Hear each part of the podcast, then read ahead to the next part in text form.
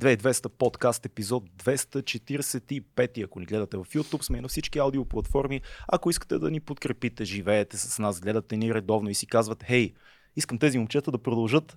Начинът е Patreon, първия линк под видеото или аудиото, едно скромно месечно дарение ще ни обещати поне за месец. Да, за да си купим юти. Да. Силис на терен. Предстои всеки момент да се видиме с Георги Караманев, който е един страхотен журналист, програмист и автор, писател. Наскоро излезе книгата му Дигитални истории и ще го попитаме какъв е ритъма на алгоритъма. Какви са, какви са историите в диджитала? Ритъма на алгоритъма. Ритъма на алгоритъма. Това е някаква песен ли така? Ще Има, има такава глава в книгата.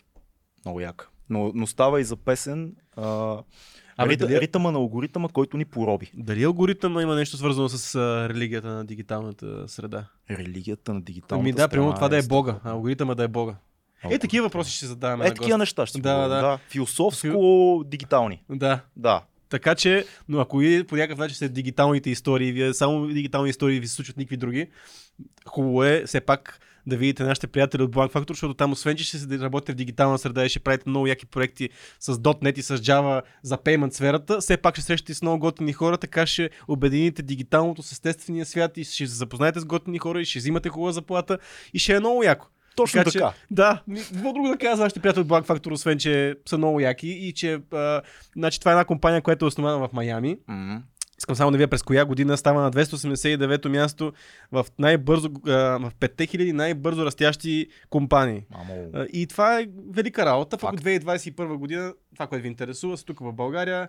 Над 90 човек, човека в офиса, повечето от тях, 90% от тях са програмисти, QA специалисти, big data анализатори и все такива готини а, дигитални професии, които ние не разбираме, но пък Дигитални знаем да ги истории. казваме. Дигитални истории. Хора Да. с дигитални истории.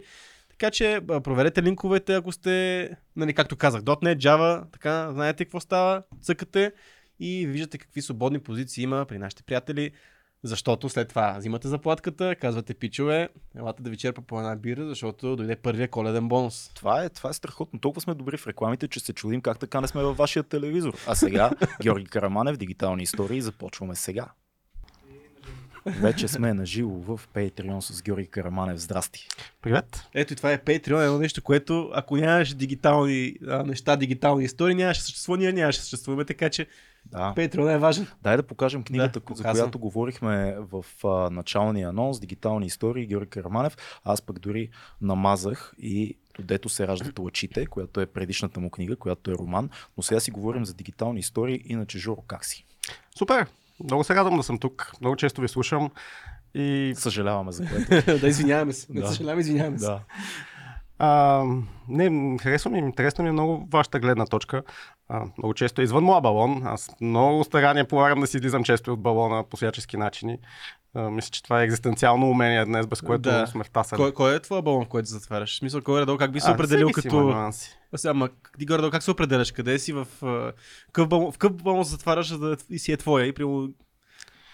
Не ми се получава. Някакси Да. цял живот се обикалям с хора, които мислят по различен начин, а когато станах нещо средно, някакъв там митичен звяр, който е едновременно журналист, хуманитарен човек и програмист, който си изкарва хляба с писане на код, става още по-невъзможно. Тогава се размиват съвсем нещата. То Да, това е има много, си- много интересното при тебе, че всъщност тази а, транзиция от човек на словото към човек на кода е много рядко срещана. Аз поне не познавам хора, които да са преминали от много журналистически бекграунд, както си трябва официален, с а, а, писателски опити, даже какво опити ти си имаш роман, направо сега това ти е втората книга, автор, който отива към кода ти в книгата много хубаво разказваш, но разкажи малко и на, на нашите зрители и слушатели, които не знаят как се преминава от журналист, писател към а, програмист. Първата и най-важна задача е да срутиш оковите на собствените си усещания, вярвания. и Ето това искане да си в конкретния балон. А, никога не бих предположил, че ще стана програмист. Човек дори да ме беше попитал година по-рано. Година преди да започна въобще да се докосна до програмирането, излезе този роман, който е крайно не дигитален. Той е крайно насочен към това колко промениха технологиите, общуването, ама така тъмничко, както си му личи и На, направо си е аналогов. аз Аналогово, да. покажа Да, точно това ще да кажа Това е роман за фотограф. Да. А, за фотографа Йордан Йорданов Юри, който е доста и популярен в средите на фотографите. А, надявам се да става и още по-популярен. Мечтата ми е един ден да му издам албум. Това ще е следващата стъпка живот и здраве, ако до тогава не ги прави само дали Mid Journey М. тези неща. А, и всичко започна с а, един материал за списанието, в което работех. Тък му щеше да се ражда големия ми син. Вече ми беше писнало тотално от българската журналистика. Това мисля, че е сценарий, който, за съжаление, е прекалено познат и Да. а, няма как да се развие по друг начин. И си мислех, че нищо друго не мога да върша. Цял живот с това се занимавах. От малък си пишех за родна реч. А, пишех стихчета, за да впечатлявам маските. Не ми се получаваше с маските, ама Ма стихчета бяха готини. И си продължих с а, писане. А, и в един момент просто отидах да правя материал за една академия, за най-голямата академия. И шефът ти, Светлин Наков, ми каза, тук има едни курсове, по един месец продължават да видиш какво е. И аз си викам, «И какво е?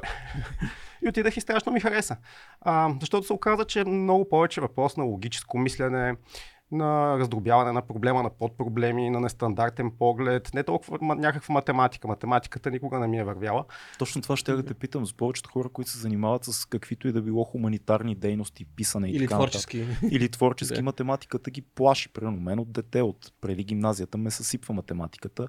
Винаги съм бил що годе добър в писането, но никога не би ми хрумнало дори да стана програмист. Разбираш, това е идея, която дори няма да се появи в подсъзнанието ми. Толкова е далече. Беше паническа евакуация от една страна, нямах къде да ходя. да ходиш? Щеше да се ражда дете, след това се роди още едно дете с печатни медии, в които аз се бях специализирал, нямаше да... е Чисто физически лесно оцеляването, Да, да. освен всички вътрешни компромиси, които трябва да правиш със себе си и да не се гордееш, да си обречен да не се гордееш с това, което правиш. И просто се получи. От там нататък вече навлязох и в математиката, въпреки че никога не ми е вървяла, защото завърших и пълния курс по изкуствен интелект, който е в същата академия. Той продължава цяла година, там навлиза човек с повече математика. Аз не се занимавам професионално с изкуствен интелект, аз съм фронтенд програмист.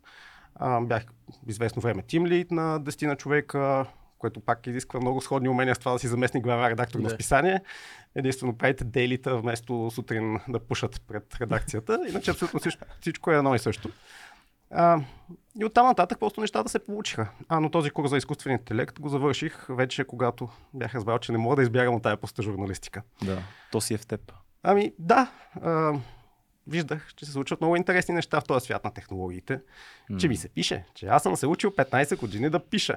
И Нека то си излиза от тебе. То си е нещо, което си човърка и си рови, иска да намери своя аутлет. Добре, големия въпрос, който аз в началото на анонса казах, че ще го задам, първия ни въпрос. Какъв е ритъма на алгоритъма? Тази толкова яка фраза. Първата глава така се казва на книгата. Да. И заигравам се с някакви стилистични решения, които често казано програмистите много не ги оценяват. Кой знае защо. Ние, ние сме много по-разчупени. Ритъма е много несъразмерен, много неочакван, има много алгоритми. В крайна сметка, дори в писането на една книга има много алгоритми. А, За Да. да задържиш вниманието, за да разкажеш една история, хубаво, има някаква доза талант, естетика, умение, езиково богатство. Обаче опираш до някакви схеми, сюжети. Те, тия неща вече са измислени. Да. Разказването на един филм, представянето на един филм също. Трябва да има история, в крайна сметка. И от тук нататък пък алгоритмите все повече ни се набутват в цялата тази професия творческа, То, колкото това, е, широко да я... това е толкова интересно, че всъщност в момента всички по някакъв начин сме смачкани от алгоритъма, който, който сами сме се набутали по собствено желание, напълно наивно. И до такава степен това се отразява на, в, началото каза балоните и така нататък, цялата ни преценка за света. То това е много интересно и- нещо, което пишеш в книгата. Аз поне не знам скоро нови български автори да, да пишат за толкова важни съвременни теми. Идеята е, че в един момент пребиваването ни онлайн, което формира идеите ни, става резултат на алгоритъма, в който сме влезли, който потвърждава нашите идеи, вкарвани в едни общества, микрообщества, които също потвърждават и една дискусия, в която ние сме винаги победителите. И това в един момент създава толкова иллюзорна представа за света и за твоята собствена компетентност, че просто е страшно. Излизат изведнъж резултатите от изборите и се оказва, че бре, не мислят всички като мен, каква е тази работа. И, и като А всички други ми. са тъпи, да, нали? Всички други са много тъпи. Да. Да, според мен всички големи проблеми на сегашните общества вече са създадени от тези алгоритми. Всички го знаем. М. И не правим кой знае какво, за да се замисляме, защото ни е удобно, защото много обичаме да делегираме. За какво ние да помним сега, как се казва столицата на Мадагаскар? За какво ние да помним телефона на някого? За какво ние да помним преди една година сме правили, какво сме правили? Той ще ни го припомни телефона. Делегираме, делегираме, делегираме. Трупат, трупат, трупат данни, едни гиганти. Много ни е удобно, все по-удобно ни става. Все по-готини са нещата, които четем или все по-дразнещи. Това също е част от алгоритъма, а, защото нещо, което ще привлече вниманието ти е нещо, което много ще ти хареса или много ще ти ядоса и отдолу просто ще ти дойде да си кажеш всичко, което имаш. Имах такъв материал за нещата, които анализирахме от COVID, какво разбрахме, говорих и с сериозни учени, и отдолу коментарите бяха повече от четенията, но Това е друг въпрос. не, не, това е много показателно. За това как ни настройва едни също Да. други. Защото по-хубавата страна е, че ни събира с някакви съмишленици. Да. А, и когато тия мнозинства са плаващи, това също е хубаво. Обаче ние все повече се капсулираме. М. И изведнъж не може пък с другия човек да имаш едно мнение за ваксините, пък да имаш различно за а, следващата голяма тема, за която сме седнали да спорим Израел или е Палестина, примерно. В живота може. В жив... Да. И ние много път сме си казали, в един... ако седнем на една маса или в един подкаст, трима човек и примерно с тебе може да мислиме за 80% от нещата по един начин, за 20% да сме на различни мнения и това няма да е проблем. Ние ще сме, окей, добре, ще поспориме, ще пуснем някаква тъпа смешка накрая, но нашето приятелство и, и, и изобщо битуване заедно в това пространство ще продължи, защото имаме едни 80%. Не и в интернет. Тия 20 или 10, които ни различават, те стават основата за всичко. Ние може да сме съгласни на 90%, 10 за които не сме съгласни, става нашето, Ема, да, нашето И знаме. ние започваме да си моделираме поведението, за да се, да се впишеме в някаква група, която горе-долу така широко представена група. Защото, примерно, аз мога да съм против ваксините, но да не съм против, да, да знам, да, да не си мисля, че 5G-то ще... Да не си против Украина. Да, Точно, да, добре, окей, това е по-хубав пример. Примерно, да. И това е на... Познавам такива хора, обаче ако Да. съм в интернет, това аз трябва да се набутам в този шаблон и да не говоря по други теми, които съм нали, против това, което антиваксерите мислят. да. И по-скоро аз се капсулам и почвам да мисля по начин, по който това общество ме кара по този път, по този коловоз. М. Което аз не мисля по този начин, но обаче всички, които не мислят по този начин за едното нещо, може би трябва да, се, да влезем в този коловоз, да мислим заедно за всичко. Което А не, е невъзможно. Случва се следващото нещо. Алгоритъма знае вече Да. кой е любимия ни източник, кой Да. искаме да ни го съобщи, кой искаме да ни разкаже какво е станало в Израел. И той ни сервира тая гледна точка. Да. Другата я няма. А, Да. Нямаме традиционна медия, в която да влезем да кажем, ще има а, представител на едната страна да даде интервю, представител на другата страна да даде интервю. Хоп, едната пропаганда идва, харесва ни, разбираме, че това е истината и оттам нататък никой не може да ни убеди в нещо друго. И всичко друго, което ни се предлага отстрани в прозорчетата, потвърждава тази истина. И като отвориш коментарите, всички други са съгласни, че това е истината и ти си кажеш, очевидно, това е истината. Или пък ако искаш да си го изкараш на някого, е много по-лесно отдолу в коментарите, отколкото ако седиш и си говориш срещу него ще и кажа, го все пак те-. Тези постове, между другото, пък му не стигат по някакъв начин до, и до други хора. Долу в коментарите интересна дискусия се случва и примерно много често там, са, там е противоре, противоречието общото в коментарите. Ма аз по по- някаква причина стигат тия постове и тия неща и това дразни хората и те коментират. Да, обаче аз все по-рядко и по-рядко виждам дискусии в коментарите. Примерно като Е, да. отвориш едно гостуване на а, Иво Христов в някой български подкаст, идеологически и тежко пропаганден, но долу всички в коментарите са съгласни, че това е най-гениалният човек на света и а, казва истините за живота и така нататък. Няма нито един, който да се появи и да каже, пичове, обратното, дискусия. Да. И защо ще влезе? Аз вчера пък гледах подкаст, колко ужасен е той, как нищо не разбира, как всъщност тук процъфтяваме прекрасно. При това човек, когато много уважавам по принцип. Да. А, говориш за епизода на Богослав Михайлов. Да. Супер епизод, аз си го споделих днеска.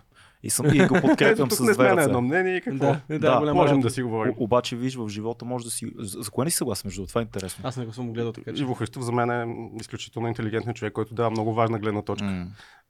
Къде не мислиш, започва че, не, не мислиш, че е пропаганден в твърдението Кой си? не е пропаганден? А, някакси също така винаги сме склонни да обвиняваме в пропаганда пък тази страна, дето не ни е симпатична. Ама пропаганда има от абсолютно всяка страна, Той повярвай. точно това казва Благо в видеото. Всъщност, когато сравниш влиянието на Европейския съюз е, и Запада с влиянието, което има Русия и Съветския съюз върху, върху България и ги сложиш върху една и съща плоскост, вече е пропаганден разговор, Да. защото те нямат нищо общо.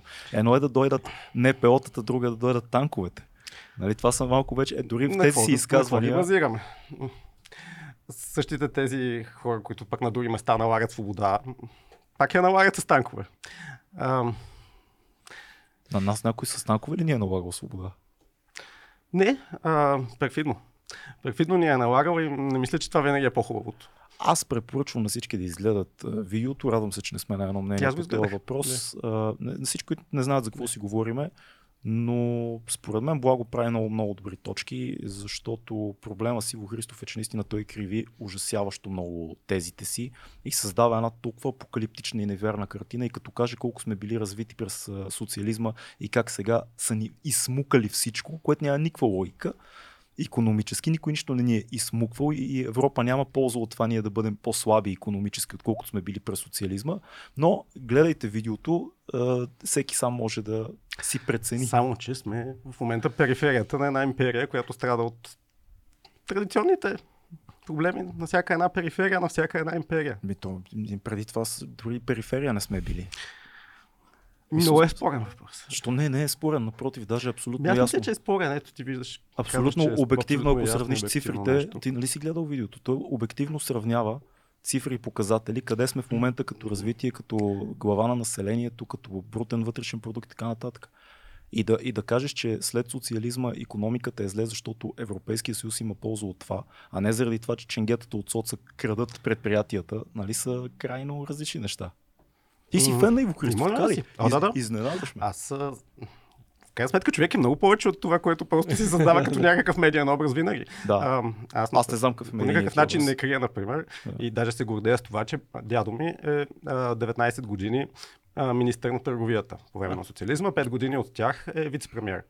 Тоест, а, аз не съм облагодетелстван по никакъв начин Обаче не можеш да станеш кмет на София. Не Не, може, не, може да Можеш. може да станеш кмет на София. Очевидно Ще- можеш. Ама ако го направя, ще е от БСП, защото се струва по-честно някакси. Да, да, по принцип, да.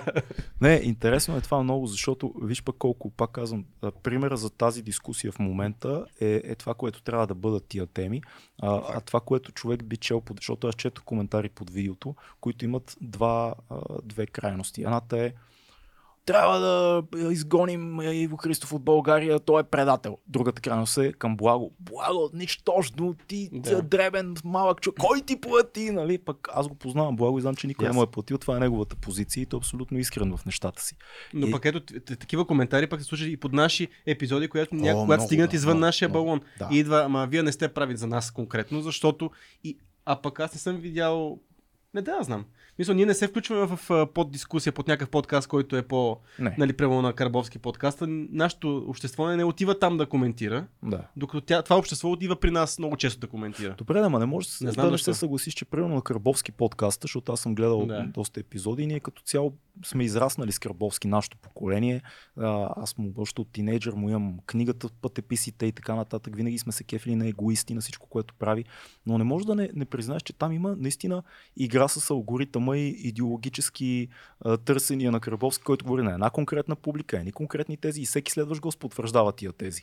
Което е безумно, защото примерно ние се опитваме малко да играем с тия неща и да... Правите го, каните Мартин Пар- Парушев. например. Точно е, за между точно Парушев, е, нали, Иво това. Христов, много ще ми е интересно. Ми не може. Да, ще Не, но- може. Просто, просто е, няма да издържа да слушам глупости толкова дълго. Истината, е, че между Не ако- работи, това вудо не работи над мен. Разбираш, та wordplay, магията. Първоначално, Просто когато на не мен ми попадна Иво Христов, нали, аз много харесах някои идеи, които на повърхността излизат. Нали. То, когато чуеш една лекция, нали, за мен е супер, нали, има някакви много готини неща, особено когато става въпрос за образование. А, най- великата мисъл от трибуната на Народното събрание за мен е, че 80% от българите са олигофрени и това е факт. А, но когато влезеш на дълбоко, наистина тогава почва да става притеснително, ама влезохме много за Иво Христов. Не, не, много- само да завърша темата. Не е нужно да влизаш на дълбоко. Иво Христов е социолог. Това е достатъчно. Иво Христов не разбира от геополитика, не разбира от економика. Ако искате да слушате геополитика, економика, има много по-сериозни анализатори, които не са политически в компас, където и да ги сложите българи. Нужно е човек да се разрови. Но ако си вадите заключенията за геополитика и економика от Иво Христов, това значи, че тежко, тежко, тежко имате нужда от разчупване на балона. 90% от нещата му са манипулативна пропаганда, казвам го твърдо. за мен лично. И за повечето хора, които занимават с геополитика и економика. Но това е друга тема. Е, Ясно изразих, че не съм съгласен, Да. но пък да. как беше мисълта, че дори да не съм съгласен с теб, ще направя всичко, за да можеш и ти да казваш каквото мислиш и това в момента е големия проблем според мен. Абсолютно. А, наистина това затваряне в балоните и от тук нататък е, начина по който се снабдяваме с информация, който става все по-ужасяващо затварящ и все по-манипулируем. Знаеш кое е Това е готиното? мен ме плаши. Ние може да гледаме, аз поне се опитвам, за да си разчупвам балона, се опитвам да а, гледам един епизод на Дремджиев, да гледам един епизод, примерно на Карбовски, а, да гледам какво е направил Благо и дори, дори ще си пусна на Мартин Петрушев някой епизод, ако ми е интересна темата. Въпреки, че там не съм съгласен с много неща, но Марто не е злодей за мен. А, не е човек, който заслужава да го хлебят и така нататък. Въпросът е, че ако търсиш да си разчупваш сам а, твоята Алгоритъм. среда, алгоритъма, да, това, това е хубаво. И пак казвам, това ме уморява понякога, честно да ти кажа, защото почти винаги попадам на тежки а, фактически несъответствия, но се опитвам да търся, а пък най-вече харесвам да си говоря с мои приятели, които не сме съгласни дали беше както за ваксините, за войната, за големите за Израел и Палестина. Знаеш кое е странното обаче? Хората много странно го приемат, много особено приемат. Ето беше на гости а, а, професор Владимир Чуков и говорихме за Израел и Палестина много дълго. И професор Чуков има негова доста едностранна позиция на експерт, която съвпада с позицията на 99% от експертите, истинските експерти в света, защото той е занимавал 30 години с арабистика. И говори като човек, който се занимава. Аз се опитвах да от време на време да връщам с обратната гледна точка по линия на Палестина. А, и, и е много интересно, като прочетох някои коментари, имаш два, два варианта. Едните казват, този този ви съсипва с глупости, не му вярвайте. Другите казват, оставете го да си каже защо водещия постоянно се намесва с някакви други гледни точки. Тоест хората искат едва ли не да чуят едно. Или ние да се съгласим с всичко и да кажем, да, така е. Или а, всички да бъдем на другата страна. Това е но- много, много странно. Ужасяващо е. А, самия професор Чуков има брат, с когото винаги са на тотално различни позиции. Аз също с брат си се едно трудно си говоря за 180 политика. градуса, да. Ето показателно е Даже има хора в коментарите, да които, в, които мислят, че това е този посоки. брат. Има хора, които пишат отдолу какво му е станало на професор Чуков. Много се Това е забавлява. много че двамата са професори са тотално различни. Абсолютно 180, но извиняй, тук тръгна да казваш. Не, не, това е показателно за това докъде сме го докарали, че не можем да си говорим спокойно и че се ограничаваме до пет теми, които пак веднага се сменят. В момента, в който трябва да дойде следващата, за която да се караме, другите отиват на заден план, а се случват много важни, интересни неща на този свят, за които не си говорим. Да. Да. И за тях се опитвам да говоря повече. Между другото, тази тема цялата ме навежда на гледах един подкаст с някакъв пич, който беше се кандидатирал за сенатор някъде в Штатите. И той казва, да, да, да, обаче аз ако съм умерен във всичките си а, така, изказвания, умерен във всичките си позиции, както съм по принцип в живота, аз не бивам чут. Трябва ли, въпросът ми е такъв, трябва ли човек да бъде край в позицията си, колкото да не е всъщност в живота, за да бъде чут в, айде, в публичното пространство, в интернет конкретно. Защото сега, примерно, може някой образ, да кажем, някой професор от а, споменатите, той да не е на Някой някой професор, да професор кажем, от да. гореспоменатите, да не е на точно това крайно, на тази крайна позиция, но той знае, че това около тази крайна позиция ще има шум и той, това, това, ще се чуе, а не умерената позиция, която нали, се опитваме да не нараним някой. Как мислиш? Затова е за все по-трудно да има авторитети. Много Да. е гадно, че ние вече нямаме такива авторитети, които да ни сплотяват, да са по някакъв начин безспорни, да, да са някакви големи личности, дори да са влезли в политиката, пък тогава вече няма никакъв шанс човек да, Да. да остане авторитет, ако веднъж е влязъл в политиката при нас. М. А това може би ще се смекчи от нашия любим приятел изкуствен интелект, М. който вече все по-лесно ще може да прави персонализираните послания.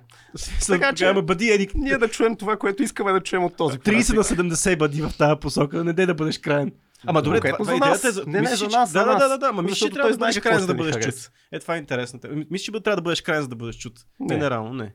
А- Алгоритъма се грижи да го постигне това нещо. Да, даже Няма нужда ти да си, ти да си крайен. Е, да, да не говорим, че не можеш да прецениш кога си крайен. А, Вие сте много крайни за някои от вашите слушатели, със сигурност. За сигурност. Да, Да. да, от една страна си мисля, като, като ви слушам, за мен лично винаги е било много безумно човек да няма позиция. Аз лично не харесвам хора, които са, бе, не мога да кажа по средата такова, малко и така и така. От друга страна, повечето неща в живота задълбочено са в нюансите. Да.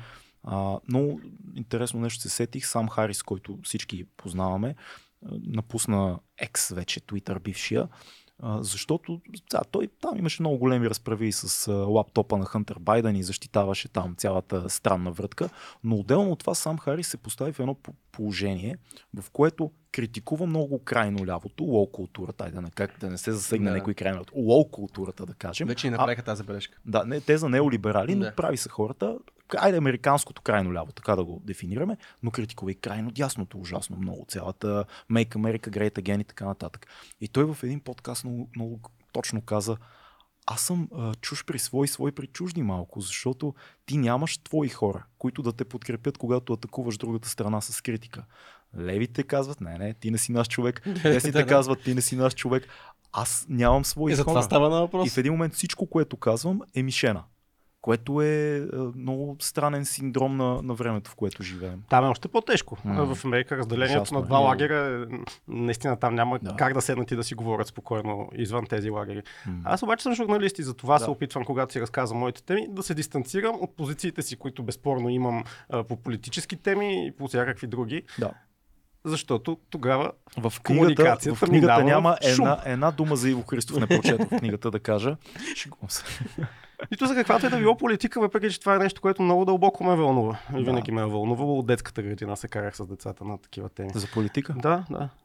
А, сега малки деца, не, може и те вече да се карат за политика. СДС, СДС, БСП.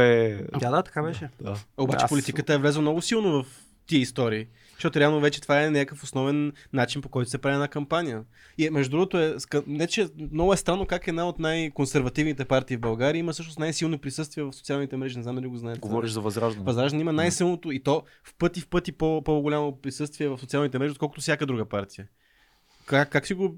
Това, защо се случва по този начин? Мисъл, Ами, умен ход или... Умен ход, разбира За мен се. аз също така си го мисля. крайна сметка, има. от, какво се влияем днес? От това, което четем по вестниците ли? Вчера гледах реклама на една, най-голямата социална мрежа, която ми обяснява във вестника, че се грижи за моите права.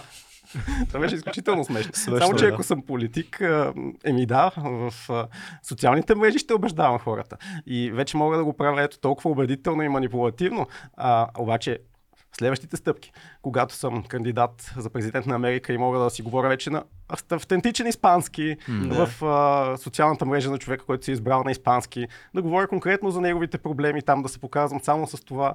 А, тия работи все повече ще решават големи избори и ще създават големи Да. проблеми и разломи. Да смяташ ли, че примерно, ето, айде, излизам от политиката и кажем, аз имам бизнес. И той може да няма да не е толкова добър, колкото някой друг бизнес, но аз ако съм добър в а, дигиталния маркетинг, съм добър в присъствието в социалните мрежи, той може да бъде много по-успешен бизнес, въпреки че в пъти по нали, не е конкурентно способен от друг бизнес. Той е Това така. е в момента нещо, което бута каруцата общото в... Абсолютно.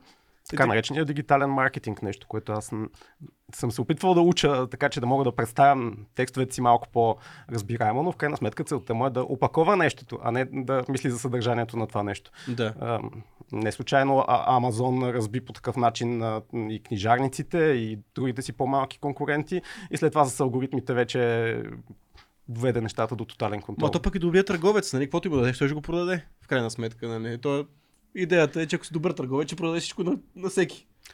Е, Не да, знам. но ако пък толкова обожествявам пазара, нали, уж трябва да сме и срещу монополите, защото иначе става малко... То това е Факт. другата голяма тема, която засягаш в книгата. Всъщност, ние доброволно а, се превръщаме в продукта на социалните мрежи. Ние не сме клиента, ние сме продукта. Според теб, до, до каква степен е това знание, което може би за нашето поколение и хората, дето се занимаваме с интернет, е вече ясно от доста години. А, знаем какво е алгоритъма, гледали сме и Social Dilemma филма и отпреди това сме чели и сме се интересували.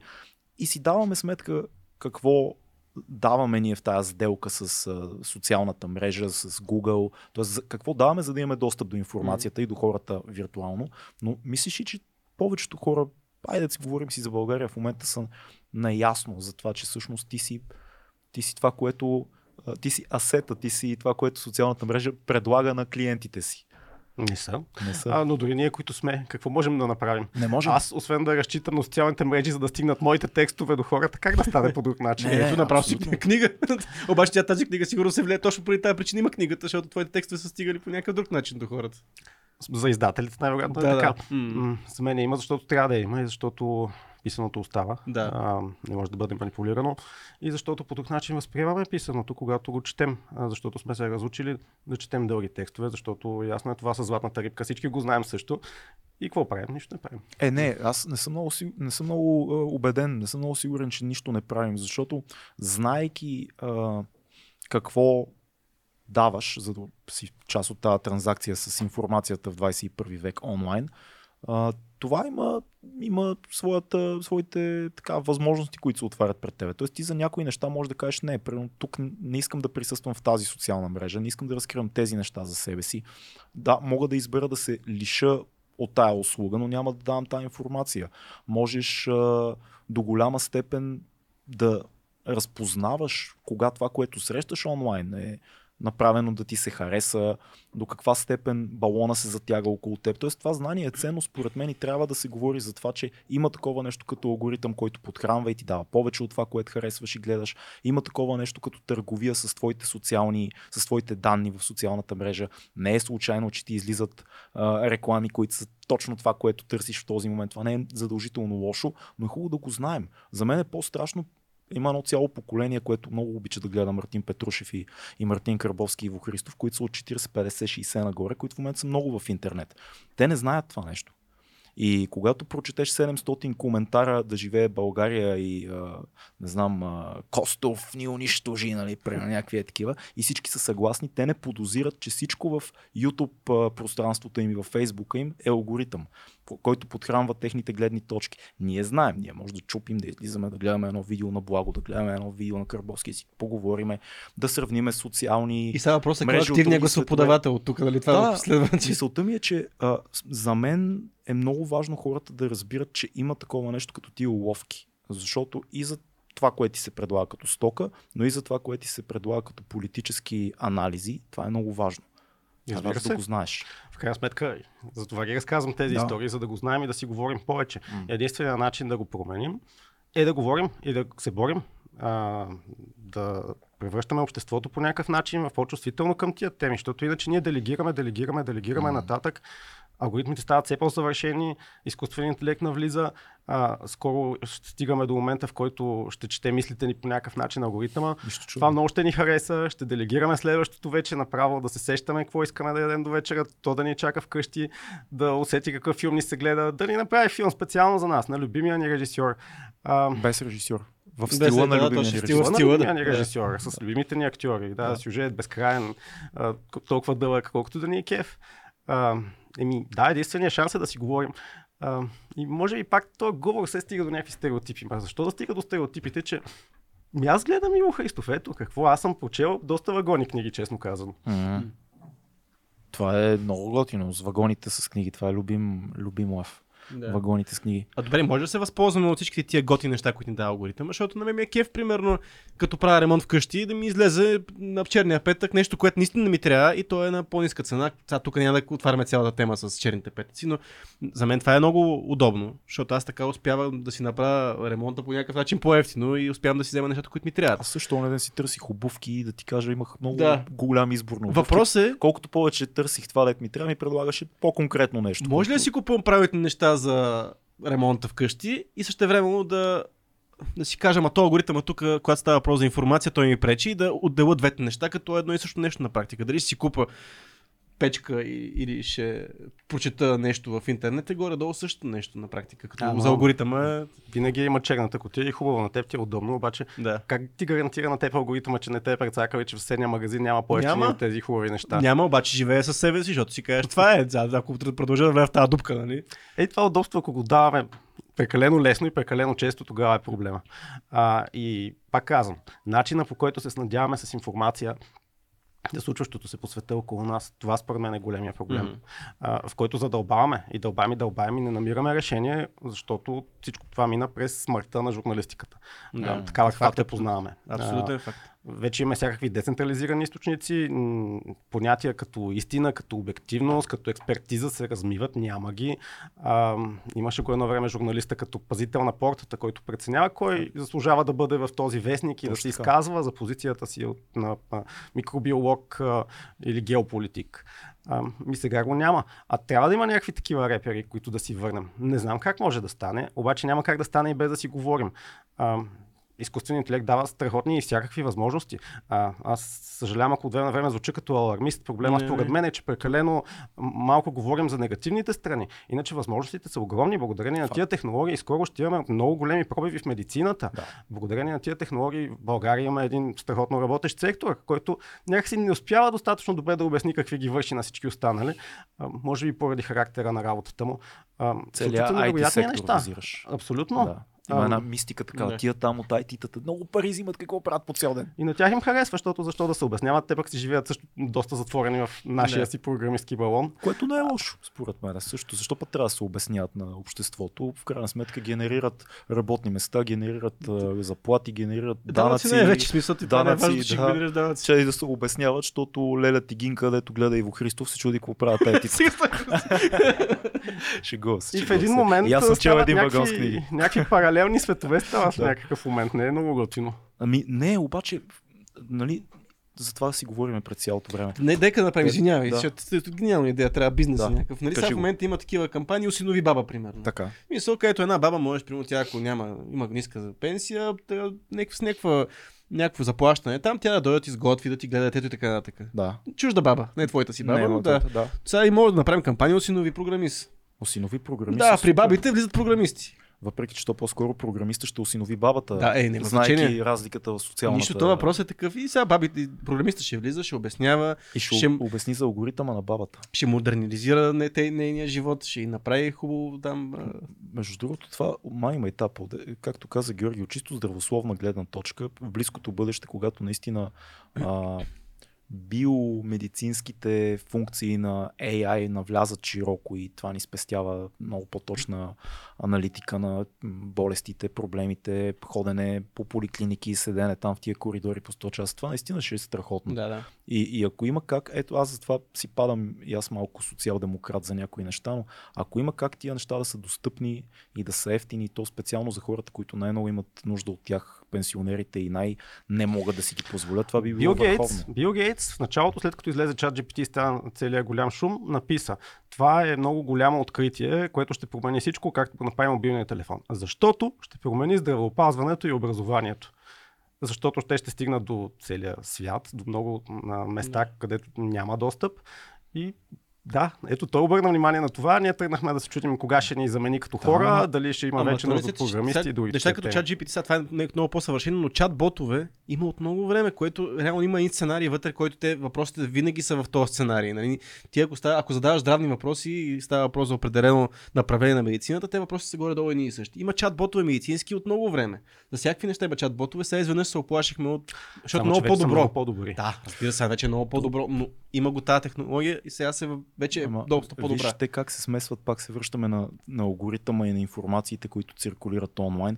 Всичко в един момент се смесва. И ти когато си чул от един и същи човек, че ваксините са а, опит да ни убият и да ни чипират и че Бил Гейтс е злодей и а, същия този човек ти не можеш да го убедиш, че технологията генерално може да бъде от полза за живота му.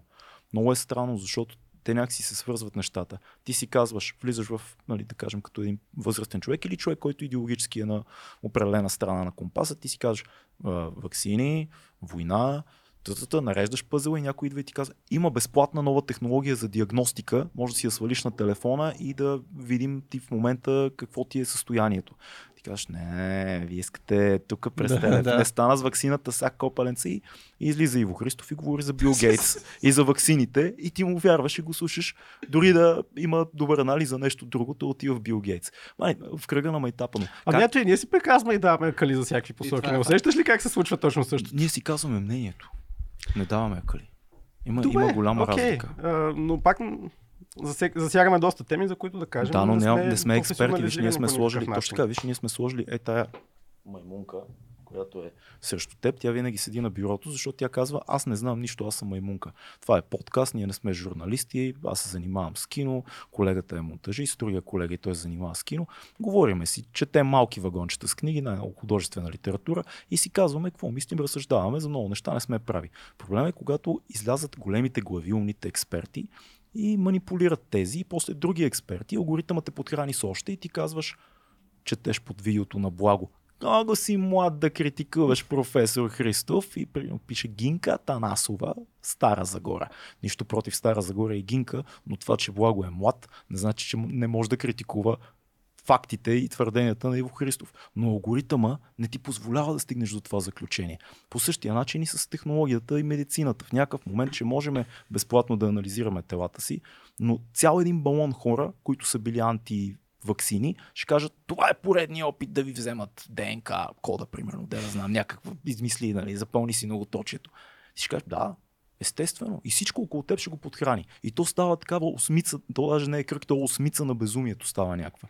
Безкрайност, въртиш се в нея като на Това е заради вече на информация, заради контента, който ни заобикаля от всякъде и все повече се да, да. събира, размазва, обърква.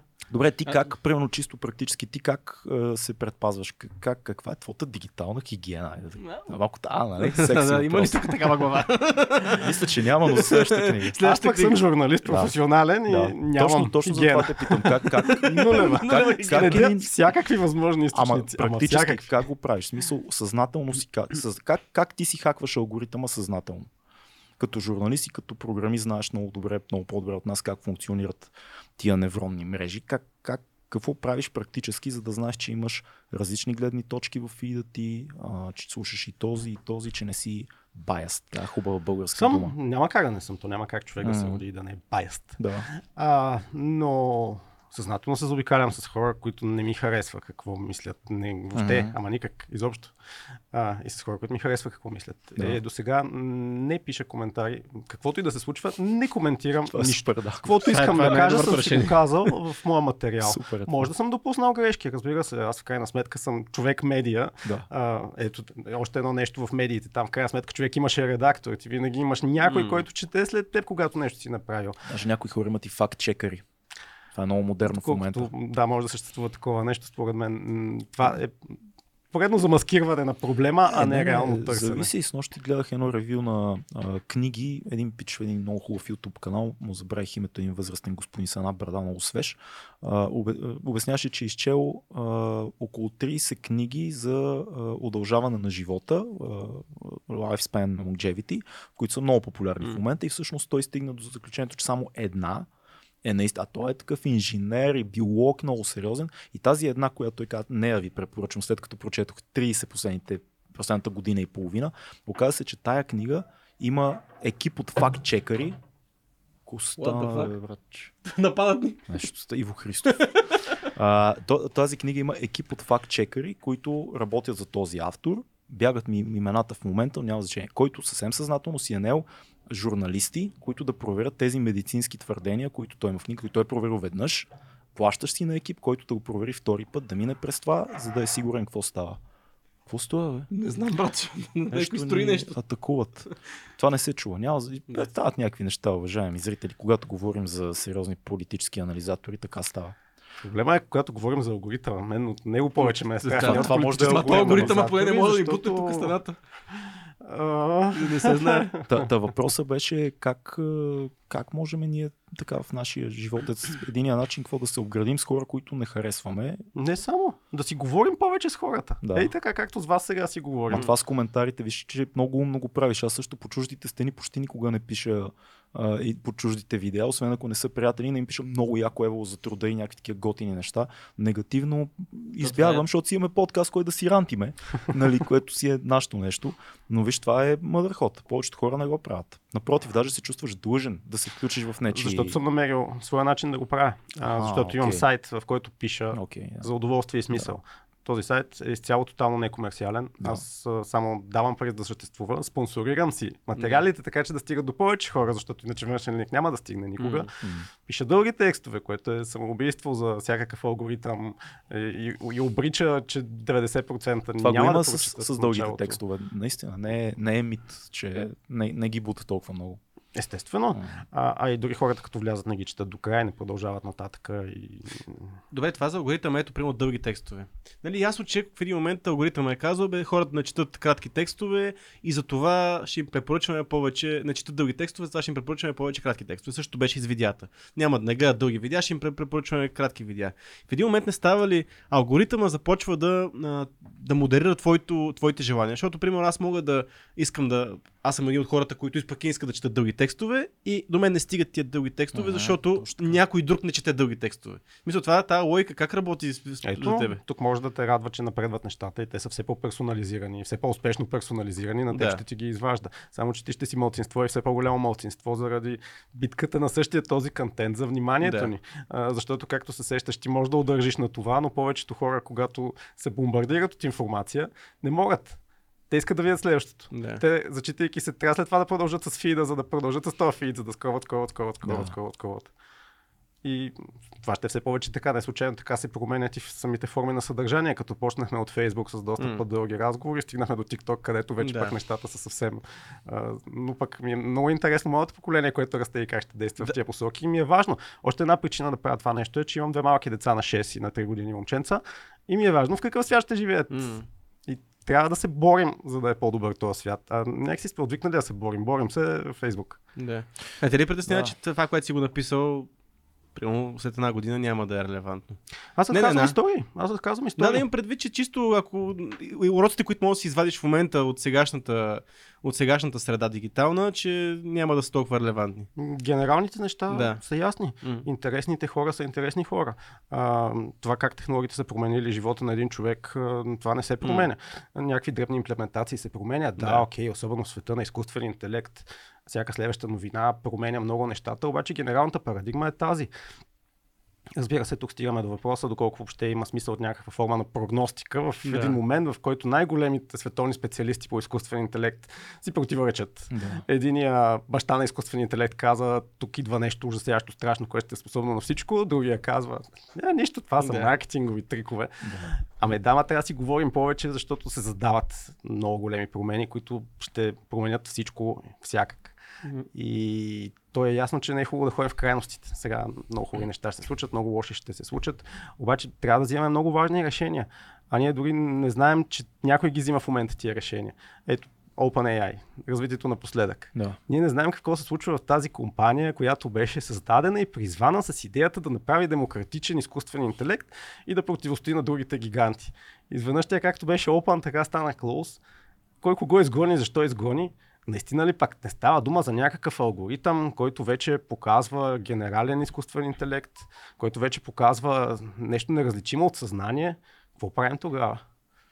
Възможно ли е това наистина? променя парадигма. В смисъл, възможно ли е да фиксираме момента, в който алгоритъма и невронната мрежа на AI става съзнание. В смисъл, по силите ли ние изобщо да кажем, а, ето го, стана това нещо, или е по-добре изобщо да не стигаме до тия хипотези и да дръпнем спирачката много, много по-рано още. Огромна е темата и аз не случайно интервюирам доста специалисти конкретно в областта, да. обаче интервюирам и всякакви други хора, защото в света на технологиите се случва така, че важните решения ги взимат технологични хора, обаче тук решенията са толкова важни, както нали, не случайно се повече говорим и за проекта Манхатън и тази метафора с ядрената енергия, да. че трябва думата да има всеки. Аз не случайно интервюирам от а, поети през а, а, свещеник, а, заместник главен нефтия, а, всякакъв тип специалисти, защото въпросът е много голям и никак няма толкова прост отговор. Да. Според мен сме много близо до момента, в който това ще е напълно неразличимо. Да. А, сега е доста лесно да хванеш чат GPT да халюцинира. Mm-hmm. Те най-вероятно ще продължат да халюцинират, само че ще е по-невидимо. Mm-hmm. В крайна сметка и в момента чат GPT, ако седнеш и си говориш с него, ще е по-интелигентен от доста други хора, с които можеш да седнеш да си говориш на много голяма част от темите, да кажем. Да, така, е, така. Е. На темите, на които не, не си специалист, най-вероятно ще е по-умен от теб. Mm-hmm. Което пък го прави прекрасна възможност да учиш нови неща, ако искаш. Само, че много хора го използват точно заради това. И много хора, между това, това, като съм гледал някакви видеа, защото аз съм много зле с чат GPT. Смисъл, аз не, се, просто нямам, не съм отделял времето да се занимавам с това нещо. Обаче съм гледал кратки видеа, които ми казват кои са най-практическите ползи на това нещо. И това е за учене е един от най-добри, защото той може да направи резюме, може да ти извади а, откъде, може да направи резюме какво да учиш, може да влезеш всяко едно резюме под точка, да ти даде повече информация за нея. Може да попиташ за източниците какви са. Може да влезеш и да потърсиш тия източници. Mm. И идеята е, че за учене би било прекрасно, но трябва да отново да го факт-четваш, както кажеш, защото винаги, Да. примерно за особено аз съм про- про- проверял някакви български неща, той много често греши. И това е тъпо. Аз също съм фащал доста грешки. Да, за не само за български, За за, български съм световни неща. Но за учене, както кажеш, това е нещо, което според мен е Добре. твоите деца и, и моето дете ще, в един момент може би това ще е нещо, някакъв нормален начин да... Ама То това вече се случва. Да, в събота водих една дискусия на глобалната мрежа на ОНЕ с ученици от 12 до 16. А, пълна зала, 200 деца, много интересни лектори. И ги попитахме, колко от вас използват вече тези алгоритми за домашните си?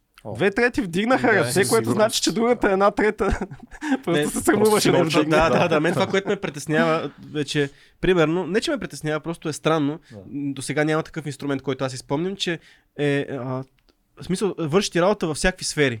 Мисля, може да си планираш пътуването. Чували сме приятели, които си планират пътуването. С, с, Фил. да. А, може да си напишеш а, новела някаква. А, можеш да Лоша новела. да, лошо.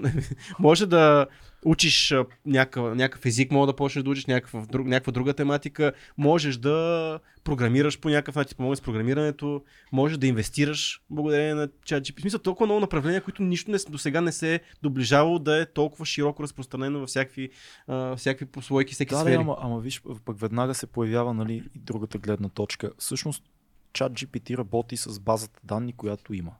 Базата данни, която има, са нещата, които са в интернет.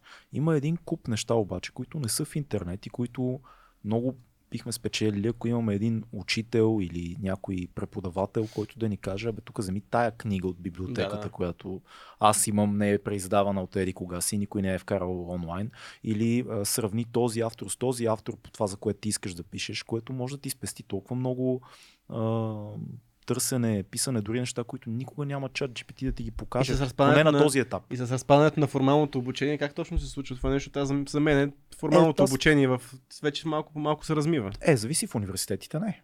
Мисля, в Тук в гимназията, България, да, но може би да. Знам. Кой е твоето мнение за те дето- по тази тема? А, за- аз съм завършил журналистика, така че... Е, да, да, обаче виждаш как се променя в момента. Не, ти все пак ходиш на някакви места, виждаш Да, да, хората да, как учат, се. да, как Разбира се. променя ли се това? Смисъл, Естествено, че се променя. Променя се главоломно. В крайна сметка, ние вече го взимаме за някакво събирателно хубаво.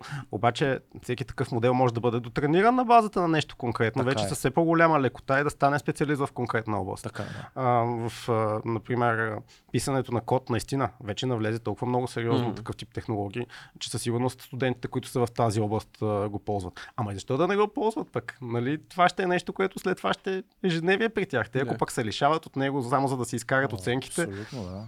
Ако му е нужно. и ако всички друго го правят, пък ти не го правиш. Те Само, че трябва да ги учим. среда. Трябва да ги учим, което е много трудно. А, да става в образованието, което е консервативна среда, М. в, за нещо, което, както казахте, следващата година изглежда по тотално различен начин. И най-важното е да ги учим да подлагат нещата на съмнение, а, в което според мен младите са доста добри. М, и О, супер сме, да. Да, са... Сме. Сме. Е, ние сме млади тук. А ние го че говорим за по-млади Аз за хора. младите имах. А сега за други млади си мисля. Е, сега, добре. И те, са, и те, и те те първа става. Не, според мен ние в съмнението сме по-добри нашето поколение, защото сме се разочаровали малко повече пъти за сега. Ти, кой- кой набор си между Да кажем дигиталното съвне- съмнение. 8-4. А, да. Може би съм малко по-възрастен. Мъничко, Ма, много малко, да. В едни и същи балон сме В отраснали. същи, в едни същи разочарования сме отраснали. Добре, а сега се сещам нещо, което един мой близък ми беше казал наскоро, точно като пишеше дипломна работа за, а, с чат GPT. Ми каза, всъщност се оказва, че най-важното нещо е за специализиран труд, какви въпроси ще му зададеш. И, ту, и тук идва какви натрупвания има, имаш преди това. Какво си чел, какво си гледал, защото той много може да ти помогне, много може да те насочи, но ключето е да питаш много, много, много конкретни за теб неща. Това е ключето. Да, да, някои от специалистите, които са ми гостували, точно на там насочват погледа, че реално се променя парадигмата в това, че все по-малко неща се налага да правим ние, а ние по-скоро трябва да възлагаме и да контролираме и да се специализираме в тези две задания, независимо за какво става дума. Дали е за да създаде изображение, дали е за да ни посочи някаква информация, да ни напише код или да ни напише книга. Ама дали хората ще пишат книги след още година-две? Не знам, мен това ми е много интересно. Ужасяваме идеята да не пишат книги. А, има едно английско събитие, което се казва Letters Life или Life Letters, нещо такова. А, англичани, големи актьори най-често, четат писма, които са много понякога съвремени, друг път са исторически писма, попаднали, не знам как ги намират, но много години се, се прави това събитие. Е, Стивън Фрай чете писмо от Ник Кейв, който няма нужда да обясняваме кой е Ник Кейв, който беше написал писмо за AI от гледната точка на един поет. Нещо, той е сега рокаджия поет си е Ник Кейв. И той беше написал това нещо, че всъщност а, се страхува. А, Крис, поправяш нещо в ефира? говорим за младите, които вършат Е, младите поправят. Нашия AI робот. А, всъщност Ник Кейв като поет се страхува от AI, защото не вижда в него а, тази искра, която творчеството има. Това а, тези безсънни нощи, които един човек прекарва да се изрази, да намери точните думи, да преминат през него като емоционалност. Той казва, много скоро може би никой няма да пише вече стихове, ще бъдем някакви динозаври, тия, които пишеме стихове, литература и така Знаеш нататък. какъв ми е проблема? Нали всеки артист трябва да страда. Чат GPT не страда, вата, и няма как да е истински автор, не, няма как да е истински творец, няма Да. как да стане. Да, какво мислиш за това, като пишеш Ама, човек? Няма проблем да го имитира, защо трябва да Бъди- знаеш, че е Значи, страдал. Това е чат GPT страдай, знаеш ли? страдай. И той почва да страда. Сега ми напиши поема. Ето Звучи готово. ми като изстрадал поет. Поговори ми като изстрадал поет и той не е знае също, как той не страда, обаче. Трябва да страда истински, трябва Е, да да, да, нали трябва да има изстрадали поети, които то да прочете, за да ги имитира. Както казва Хемингуей, много е лесно да пишеш, сядаш и започваш да, Да. да кървиш. Да, точно така. Добре, ето, когато не можем да го различим, тогава какъв е проблема? Аз слушах един много готин подкаст, в който Стив Джобс гостуваше на Джо Роган. Много готин подкаст, много интересен разговор, разказвал много яки неща за създаването на Apple. За те не са се виждали по принцип. Страхотно Да. е това, да. Чакай, че аз почнах да... Аз Влезе, влезе, нали, на да, да, да. Аз Не можах да Ами поръчам. ако не го знаеш Да. и слушаш, за момента видеото, хайде не го докарва чак толкова. То видеото все още е Абсолютно. проблем. Ма, можеш в да крайна се убедиш. това е една просто много добра имитация. Това, което прави чат GPT, когато говорим за стилово писане, дали е поезия, дали е пиши като Хемингуей, пиши като Ник Кейв, това е просто една имитация, която стъпва на автори, които все пак ги има. Ето, Битълс избраха последната им песен да я довърши Супер изкуствен песен. интелект. Супер Песента е яка много готина, Да. да. довърши го. Въпросът е, когато нещата са неразличими а, и ние сме все по-дигитализирани и сме свикнали да получаваме там съдържанието. Вече има все повече инфлуенсъри, които не съществуват. Аз съм- не да. Съществуват. аз имам съмнение, между другото, само Да. да. кажа по линия музиката. Аз имам съмнение, че последният албум на Linkin Park, който излезе по случай там 20 години на теора, те не го казват. А, тук имаше едни, дет Честър е записвал някакви неща. Ай, стига. Първо, че клипа на тази песен, и те си казват, той има оригинален арт, с който обаче AI е генериран там с от стари клипове. И ще ми кажеш, че това нещо, ето е тук в момента направено, това Честър го е записал преди 20 години, а вие не сте го използвали. И сега го го използвате. А сега знаем много добре, че без проблеми влизаш и м- мога да кажеш, изпей ми това нещо, като Честър ми го изпей. А, ето това ми е на мен целият проблем. Аз ужасяващо много харесвам технологията и толкова много часове съм се забавлявал с чат GPT да го карам да пише всекакви възможни безумия, които може да се сетите. Няма да изреждам всички възможни рап песни или есе на, или напиши какво е написал Хемингуей преди да се застреля или след като се застрелва Хемингуей, какво получаваме от отвъдното, всякакви такива неща. Но въпросът е, че всичко това е просто имитация на съществуващо нещо. Ако в бъдещето всички нещо. спрат, да, точно. Ако в бъдещето няма нещо, защото всички сме спрели да творим, а, никой не пише, никой не, не, не композира музика, никой не рисува, завинаги от, от тук до края на времето изкуственият интелект ще репликира вече съществуващото изкуство, натрупано до началото на 21 век. Защото си говорим за нивото на изкуствения интелект сега. Само, че Ето откъде ще утре ще се събудим малко по-умнички. Да, евентуално. И той ще се буди много помниче. Той ще се събуди два пъти по-умничък. Други ден ще се събуди четири пъти Ние като в по-умничък. матрицата Тук изчислителната мощ не спира да расте. Тази линийка на Рей Кърцуел, която ни води към някаква сингулярност, която не знаем вече оттам нататък въобще какво А ще той е се страшен случва. скамър. Стига, бе, Рейкърдс е голям скамър според мен. Ама трябва да си ги говорим тия работи и да е, да. обсъждаме, защото Интересен пък кой е. знае. Да. Ето, че на Да. най-високо ниво вече се оказва, че се водят такива спорове и, и не знаем дали пък не е прав. Както и да е, да кажем, че неговото са крайности, но така или иначе Мгм. алгоритмите се усъвършенстват. Е, да, да, нали се взима... а, Не, не Те ми- наподобяват все повече и повече човешкия мозък. Ага, имаш предвид, че в един момент самото, самото а, изкуство и, и художествено изразяване просто директно ще идва в новите си форми от алгоритъма. Няма нужда да трупаме нови неща, които той да копира, той директно ще създава новите неща. А това няма ли пак да е една база на някакви данни? Ами, да има от край време две основни направления, твърдо и меко направление в разработването на изкуствен интелект. Целта на едното е да постига същото, което хората, а другото по начина, по който го постигат хората. Което какво значи? Да симулира максимално точно човешкия мозък. Да. А, за момента ние не знаем доколко точно го симулираме, защото не знаем той как точно работи, М. но във всяка област и на научните изследвания същите тия алгоритми ни помагат и ни подсилват. А, четох, например, днес една статия за новия алгоритъм на Google, който е създал 400 000 различни вида кристали, при положение, че човечеството до тук е открило 5 000. И Ужасно. научно е открило 20 000. Ужасно. Тоест ние получаваме огромна нова парадигма с Да. нови неща за учене и нови възможности, които да ни избутват нагоре. А, сега, че ние ги използваме, за да пишем отдолу ти си тапак. Да. Да. Това е друг въпрос. Ама ти пак, аз като тази линия за творците, ти като творец, като правиш нещо, колко процент от нещата, които правиш, всъщност стъпват на всички същите неща, които ти казваш? Просто ти не ги вадиш конкретно, това прилича на онова и онова си прилича на... прав. Да, да, да. Мога да кажеш, Но- бъди 50% Хемингуей, бъди 20%. Абсолютно си прав. Ние работим с натрупванията си от това, което сме Само, че просто ти не го знаеш откъде, това, та, то кадър, който си заснел, откъде ти е дошла тази референция. Ти не А, го да, знаеш. Или това изречение, което си написал и ти харесва Да. как си го написал, но то ти харесва, защото прилича на неща, които си чел. Ти искаш да пишеш по начин, който наподобява Значи някой. бъди, бъди е. 20% този, 50% този, 40% еди какво си и бъди 3% себе си, Да. каквото и да бъде това. Примерно той може да има някакъв в себе си, може да има елемент. И Да. тогава той ще даде някаква креативна. Не знам. Това е, Не, не, това е готино, че ние може. прав. Така е. И хора, това е готиното, че ние като хора, които не знаем нищо за това нещо и хора, които са по-навът и доста по-навътре в нещата, може да си вадим едни, едни същи сценарии, може да си вадим за тия неща, защото то е, всичко е възможно и нищо не е възможно. Страшният сценарий, злокобният сценарий е колко бързо се учи тая проклетия. Тя може да се учи много по-бързо от нас. За седмици може да скочи стотици години напред. И в един момент, ако няма лост, някакво лост, че не знам както каза Асен Генов първия път, Да. като ни гостува, помниш ли, имахме да. спор. И Асен каза, в някакъв момент просто трябва да дръпнем щепселите на компютрите. Аз казах, няма да е толкова просто, Асен. Е, защо? Аз казах, защото няма да е толкова просто. В някакъв момент трябва да дръпнем щепсела или да ударим спирачката. Европейския съюз, между другото, май прие някакъв закон по тази линия, ама не знам доколко го е. Обсъждат го. А всъщност така реалистичен ли е този закон? Като човек, който е отвътре, защото аз съм така, леко скептичен. Трудно се регулира нещо, което още не познаваш. От друга страна е задължително да се регулира. Но- От трета страна по този начин пък спираш един куп разработки, ако прекалиш с регулацията, които от другата страна на някои от океаните Мгм. няма да спират. Да. Колкото с GDPR постигнаха успеха да ни съхраняват личните данни и колкото Най-големия скам успяват е да... GDPR. Именно. Да. И Но още попълваш декларации. GDPR декларации. Попълваш, въпреки че за миналата година аз вадих статистика точно по тази тема, в България са наложени глоби за 2000 лева общо на всички сайтове.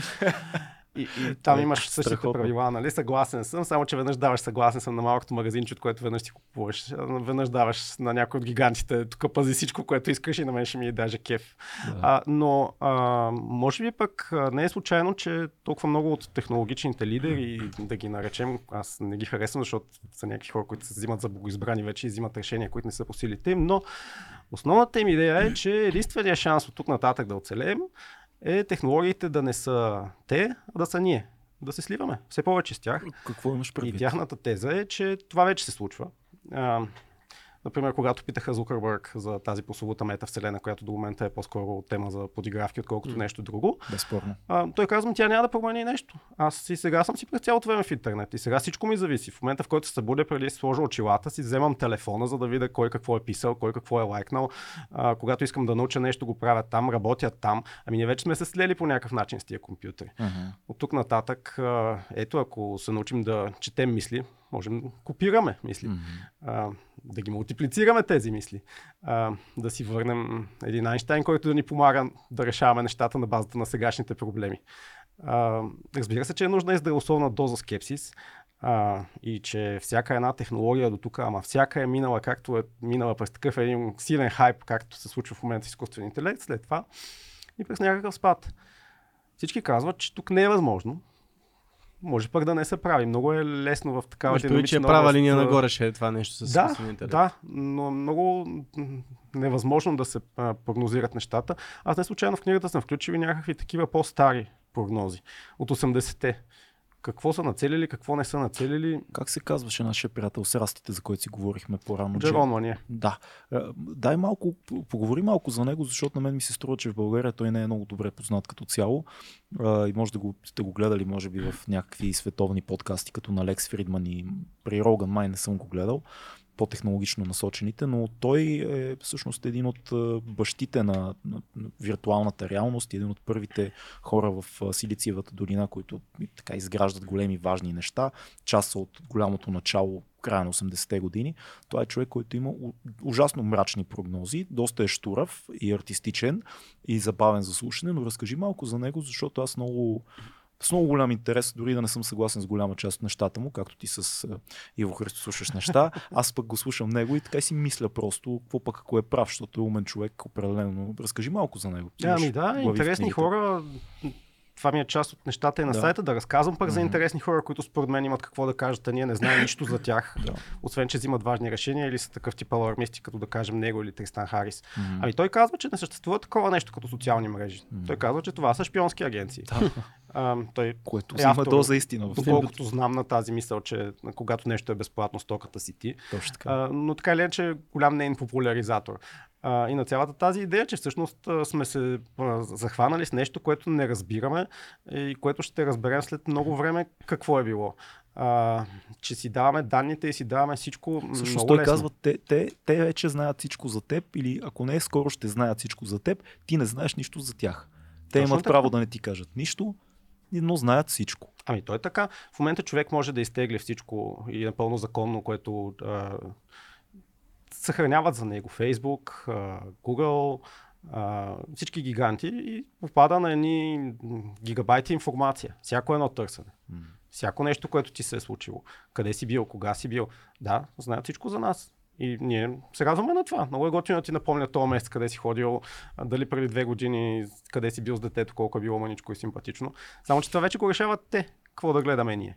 А знаеш колко аз, понеже съм запознат с едно изследване, като каза, а, тук българските офлайн китс, не знам дали знаеш това НПО, което занимава с много неща, които нали, предимно децата не съд на екраните и така нататък.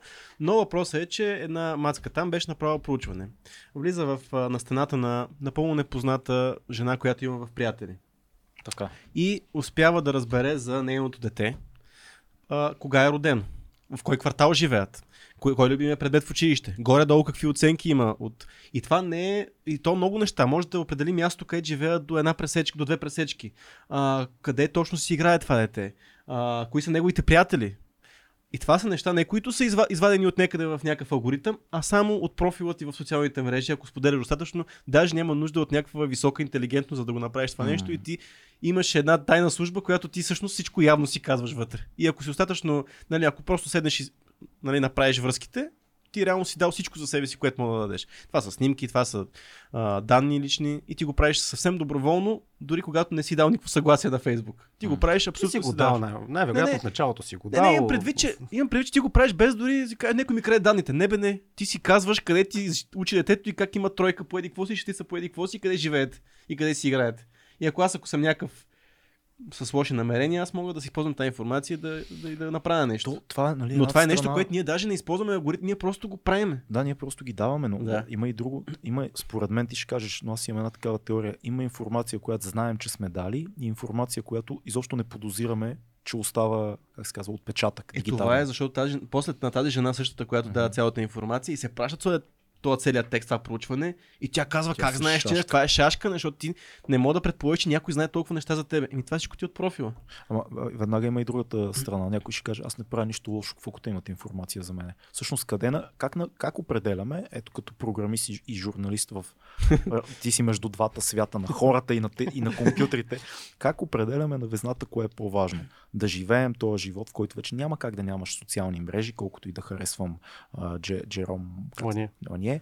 Няма, той казва, махнете и стрите всичко. Това е абсолютно глупаво според мен и много крайно. Не може да ги нямаш, не може да си, да си извън всичко това, което се случва информационния поток, но не може да не ти ползват информацията, да не ти я вземат, да не те таргетират и не дай си Боже да те обявят за терорист, да намерят за под 3 секунди къде си всеки един момент.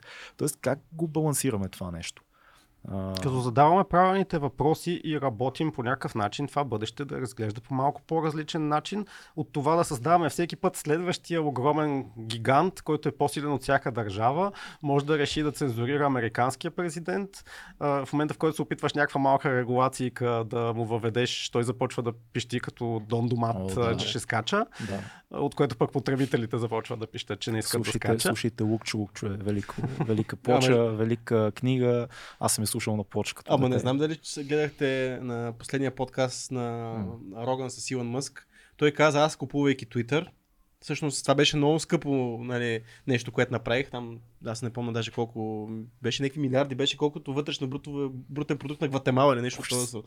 Той каза, аз го направих за да спаса света. А, то се побърка. и Угажда той си. Ама да, да, ма той имаше много сериозни доводи, че примерно тази платформа залита в някаква посока, цензурира всички други, а това е един от основните така, из- източници на информация за голяма част от хората в Штатите. И той казва, аз не позволих тази платформа да стане крайна и, за това, и да не се цензурират някакви хора и за сега в момента тя е свободна и аз спасих света. Аз изобщо не мога се... Какво мислиш за това? Какво ти, Точно да. това м, казвам и Да, аз, че не то- върви някакси такива хора просто да, да ги взимат тия решения. Ей така просто. Аз ще Трябва да има някаква света. платформа, трябва да Аз- има някакви механизми, трябва Да. да, има Да, ма другите държава, казват, ти ако си, ако не си крайно либерален, ти не можеш да бъдеш нашата платформа. И това пък също е пак крайното решение на друг човек. А това не е вярно за Twitter, не беше така. Аз не съм Той, в Twitter. неговото, не неговото, аз не съм и аз Twitter, но неговото мнение е такова. Защото и той в крайна сметка си живее в своя балон. Дори той Факт. си живее в някакъв негов той, много той, странен най-вече, балон. той най-вече сигурно. Представяш си какъв е балона на Илон Мъск. Смяташ ли, че са толкова влиятелни всички технологични големи технологични компании, че да влияят на световни политики? Абсолютно. В момента, Защото- в който им е необходимо по някаква причина на базата на всичките тези гигабайти информация, ама то това е според мен проблема. Не, че някой може да се здобие с тази информация и да разбере къде сме били миналата зима. Да. Окей, да, това е частния проблем. М. Големия е, че сме по-манипулируеми и по-зависими. Ние сме си оставили тази информация. Хубаво, как те взимат решенията, че утре ти пък не си много крайен, защото си казал еди какво Да. си не ти изтриват профила. Всички тия гигабайти отиват на кино и в научната фантастика тия неща ги знаем в кои книги се случват. Даже не са научна фантастика, а са антиутопия и не случайно си говорим все повече за тях. И аз лично ги виждам тия все повече штрихчета, че заприличваме на тях. Да. Но то, ние трябва всъщност какво като общество а, да имаме така, социални политики и регулации на държавно ниво, които да са в конфликт, в как се казва, противовес на корпоративните гиганти. Даже на държавно ниво вече е Това недостатъчно. трябва, трябва да е на Но европейско друго ниво. нещо. Аз ако искам да знам и да Или съветско. И да, ако ти търсиш а, всеки ден как в Google, защото ако си малко глупо ще го търси Google, как се прави pipe bomb, аз ще искам да дойда това си да те заключат. Аз нали? също. Да. В смисъл, че това има и хубави страни, в крайна сметка. Нали? Ама, защото... То един от текстовете ми е по тази посока, Да. да. защото може пък наистина това да е висшата справедливост. Има алгоритми, които много точно предсказват къде, кога ще се случи престъпление. Да, абсолютно. И то е лесно. Ти ако видиш интернет сърча на някой човек, който не познаваш, ти можеш горе-долу да си направиш. Нали? Горе-долу. А когато алгоритмите напреднат, ще е с изключително съвършена точност. Да, Тогава стигаме до момента, в който ще можем да го арестуваме преди да го е направил, защото сме достатъчно убедени, че той ще го направи. Мен Значи ето, Да, ние трябва да да. жертваме някакви лоши неща. Да. Обаче да получим нещо от тази технология, защото очевидно За получаваме... някои неща ме разочарова много. Да. Пишехме си как вече няма да има класически войни, да падат бомби, ще пращаме роботи, дронове, които едни други ще избиват, ама Е, за съжаление. ще- пращат се дронове основно. Само, че за да Да, да, убиват хора. Все Да, още за да убиват хора. Ма каква е логиката по да убиваш дрон? Не сме... Ами, ако това е в крайна сметка основната бойна единица на съперника, която на теб ти е целта. Мина, има е- такива военни симулатори. Пускаш, аз имам 15 танка с еди каква си и такова, имам си еди колко си лидера, които имат толкова XP точки. Дайте да ги си направим симулация, ние печелим, искаме си ръцете, Спрямо някаква Така блокчейн трябвало система. да такава. стоят нещата в войната, ако е нормално регулирана, така както човечеството уж беше стигнало до там да я регулира, да има някакви правила, децата да не страдат. Да. Ама ние като човечество се спъваме много лесно в някакви ежедневни неща. И... Ема ето, виж технологията, пък там тия, в тия конфликти не играе никаква роля. Смисъл, Дали ще има технологични гиганти, има си някакви конфликти, като говориме тук Украина и Русия, пак още по-стария нали, Израел Хамас, има неща по-стари от света. Нали, и то в момента се случват неща, които са по-стари от това. И накрая се оказа, че ракетите, които са направени от тръби, успяват да Факт. минат през най- най-съвършената система, разработвана.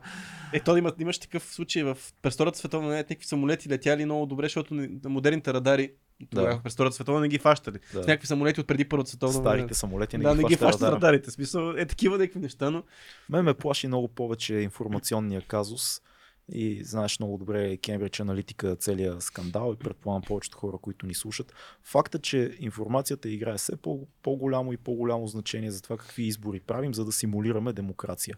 Ние симулираме демокрация западните общества на базата на изборите, които взимаме от информационните си потоци, канали и така нататък. И когато ти успееш да заблудиш голямо количество хора, че това, което четат е вярно и е логично, те отиват и гласуват.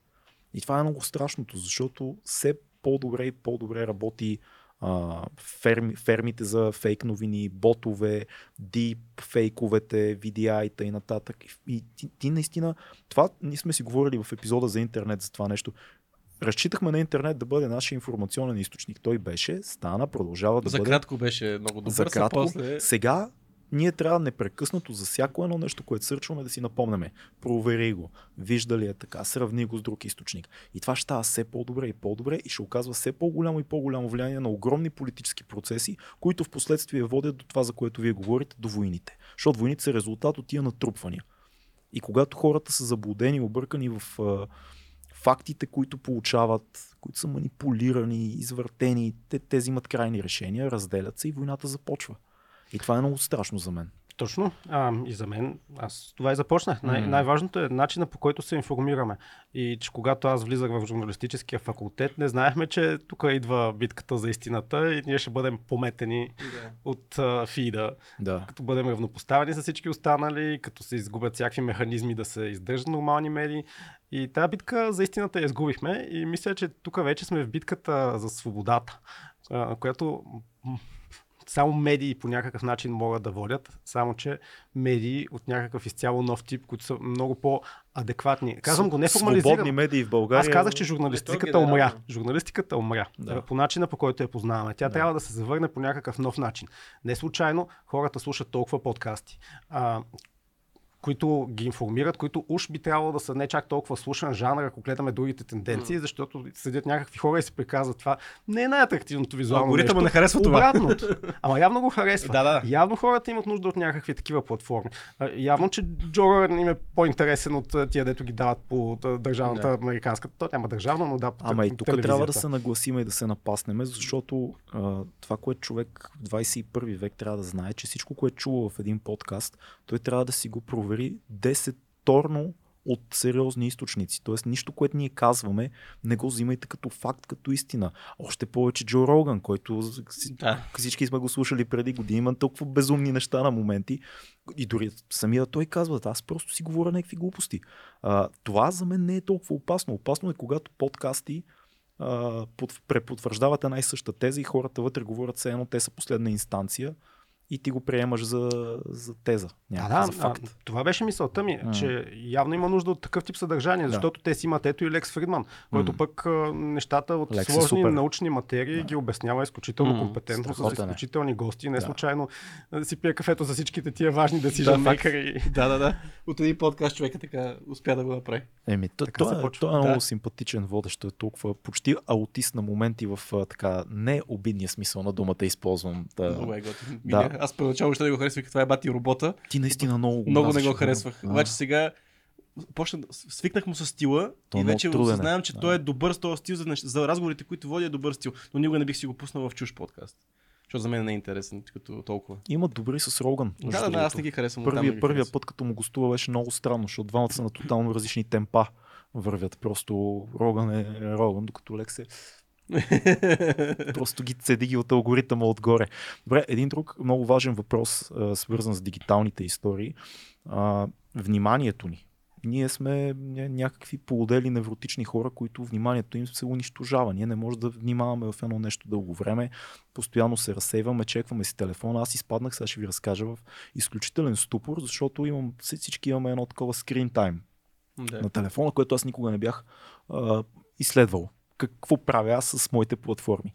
И сега, е, това, което имам като резултати. Оказва се, че аз не прекарвам кой знае колко много време, нито във Facebook, ама ли в Instagram някакви минути, може би, защото съм обвързан човек. имам някакви минути в Instagram, но във Facebook давам и средно между час и час и половина на ден в Facebook, Twitter нямам. Други големи, са YouTube не го боря, там имам часове, но сега, образователни, да кажем. Съвсем различно е. По-плашещото за мен беше, когато видях как консумирам Фейсбук. Аз имам час и половина, но този час и половина е в едни... По 3 минути. Ми не видях по колко минути, но разпределен е в едни, да кажем, 100 влизания да, на ден. Да. Средно, такова, чеквах назад си. Чакай, бе, как? Как Гледам така, толкова. час и половина? Това значи, че аз мине, не мине и правя така, поглеждам навик, нещо да. и го оставям. Мине, не мине, аз не си давам сметка дори за това. И това е безумно, защото това, не, това показва, че аз не съм някакъв човек, който по цял ден скролва, но съм човек, който скролва по малко, малко, малко, капе, капе, капе и, това, и винаги каквото и, каквото и да правя през деня, това ме разсейва, това ми щупва, Е, да, гледам филм, чета книга, говоря си с някой, чекваш. Какво правим? Не, това е- по-опасното е друго. Мисля, страшно. в тази същата линия. Да. Докато правиш го, докато гледаш филм. Правиш го, докато Да. пра- работиш. Мисля, мисля, правиш нещо друго, обаче това е ти достатъчно интересно. Да. Гледаш филм, гледаш телевизия, обаче ще времено и ровиш във Фейсбук, а правиш две неща едновременно. М. Това Аз редовно слушам подкаст на 3X. на три. Редовно. ти си да, ти си от... next level. Да. защото учих да съм програмист и трябваше да уча Да, бързо, защото за това в да книгата, да. роди Да, да, детето да. ми. Да. И няма къде да ходиш. Та да, всички сме наистина едни зайчета байчета, на които вниманието ни бяга. И не случайно всичко се случва толкова бързо. Лети, дните летят, всичко се опитва да ни напряга и напряга и напряга. А, защото така му е изгодно, защото ние скроваме, скроваме, скроваме, скроваме, скроваме, как можем да излезем е въпроса. Най-умният начин е да не влизаме. Да, да аз- си даваме аз- сметка. Ти аз си се си дал сметка в този случай. опитвам се в момента- сигурно следващите дни ще го правиш. Наложил съм си сутрин и вечер да, да влизам в Фейсбук. А, влизам, примерно, чета каквото ми трябва или постам каквото ми трябва, ориентирам се, затварям и примерно си казвам след 6 часа пак ще видя какво се случва по тази тема, която следя или пост или нещо такова. Тоест, е, по-скоро съм склонен да бъда по-дълго време наведнъж, да прочета всичко на куп, което ме интересува, да го затворя и след няколко часа или вечерта отново да, да проверя какво се случва. Има едно направление, което се казва дигитален минимализъм и това е основната му идея. Махаш всички апликации. След време започваш да си връщаш по-малко, Само обаче оценяваш кои са тия, които ти Да. трябват и защо. Със сигурност е от полза това наистина от време на време да погледнеш и да се постреснеш. Да. А, но какво от това? Ти ще го направиш, 99% от хората няма и това вече ни променя като вид. Мозъка ни функционира по съвсем различен начин. Аз имам съвет за си- Фейсбук. А? Имам съвет за Фейсбук. Дай го. Ще го дам. Ами, а, ти хубаво може да си приятел с хората в Фейсбук, защото там при те, ако си приятел с някой в Фейсбук, ако го нафреднеш, това е голяма драма, нали? Аз даже Обаче- блокирам мощно Да, напоследък. бе, да, това е друг въпрос. После Това, е, това е като- твой частен случай. Като тебе станах, ти почна така да Значи, блокираш. значи, за моят съвет, хора, които не ви трябват, смисъл, приятели си ви, окей, обаче не ви трябва да им гледате фида, просто ги unfollowайте. Те си А. приятели, ви имате контакт в месенджер, просто unfollow на тия хора. Сега това е другия въпрос. Тук затварям още повече балоните, защото аз покрай някакви неща, Украина, така нататък, много ме бе дразнаше да гледам фейк нюс за някакви неща. И unfollowнах много хора, които не знам сега, че са луди. Мисля, аз преди това знаех, че са луди, сега не знам тия хора, че са луди. Аз пък не го правя, не unfollowвам никого и Да. не разприятелявам никого, точно заради това, защото най-ценни са ми тия хора, които Съгласен съм. Аз водих този, аз, аз водих този спор с този довод много дълго време. Аз казах, искам да чета обратните гледни точки, искам да, искам да разбирам какво мислят хора, които мислят по различен начин от мен. Около, даже с тебе сме говорили много за това. Няколко години, три години, то като почна COVID и войната, бях на този акъл и, и мисля, че е абсолютно лежит като довод, обаче не издържах. Просто почнах много да се нервирам, когато виждам в нюсфида ми безумия. И си казвам, този човек е толкова готин, примерно, Да. а, Да, по-добре танцор, толкова добър режисьор или толкова добър актьор, що пише някакви такива глупости за геополитика в момента, по-добре да, да защото ще, аз ще, го, ще му намразя изкуството, в което той е страхотен, заради някакво негово мнение, което няма никакво значение по дяволите. И най-вероятно, ако ми го каже докато вечеряме или си пиеме, няма да обърна кой знае какво внимание, но Написано ли е? Не, Точно можеш това да е. откачаш. Това е рецептата. Да, да излизаме, да си говорим по-често и така, да си обсъждаме, защото може да се окаже, че пък някой харесва Иво Христов, пък друг не харесва Иво Христов и всичките да сме еднакво очудени, разбираш ли? И да се, на- и да, дека се, на- да се срещнем по средата. Скоро ще излезе един материал на Да. сайта ми за един ирландец, който от, забравих името, от 2008 живее без пари и от а, 6 години живее без технологии, никакви технологии.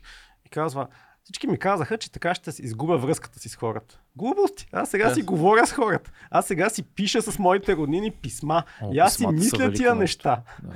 А Добре. не просто да Обаче аз пък имам една- съобщения с жена Аз си ми. мисля, Да. не знам защо така ми се зароди тази теория наскоро, че всъщност големите технологични скокове, всъщност тия, които ние ги усетихме, са били на основата на комуникация.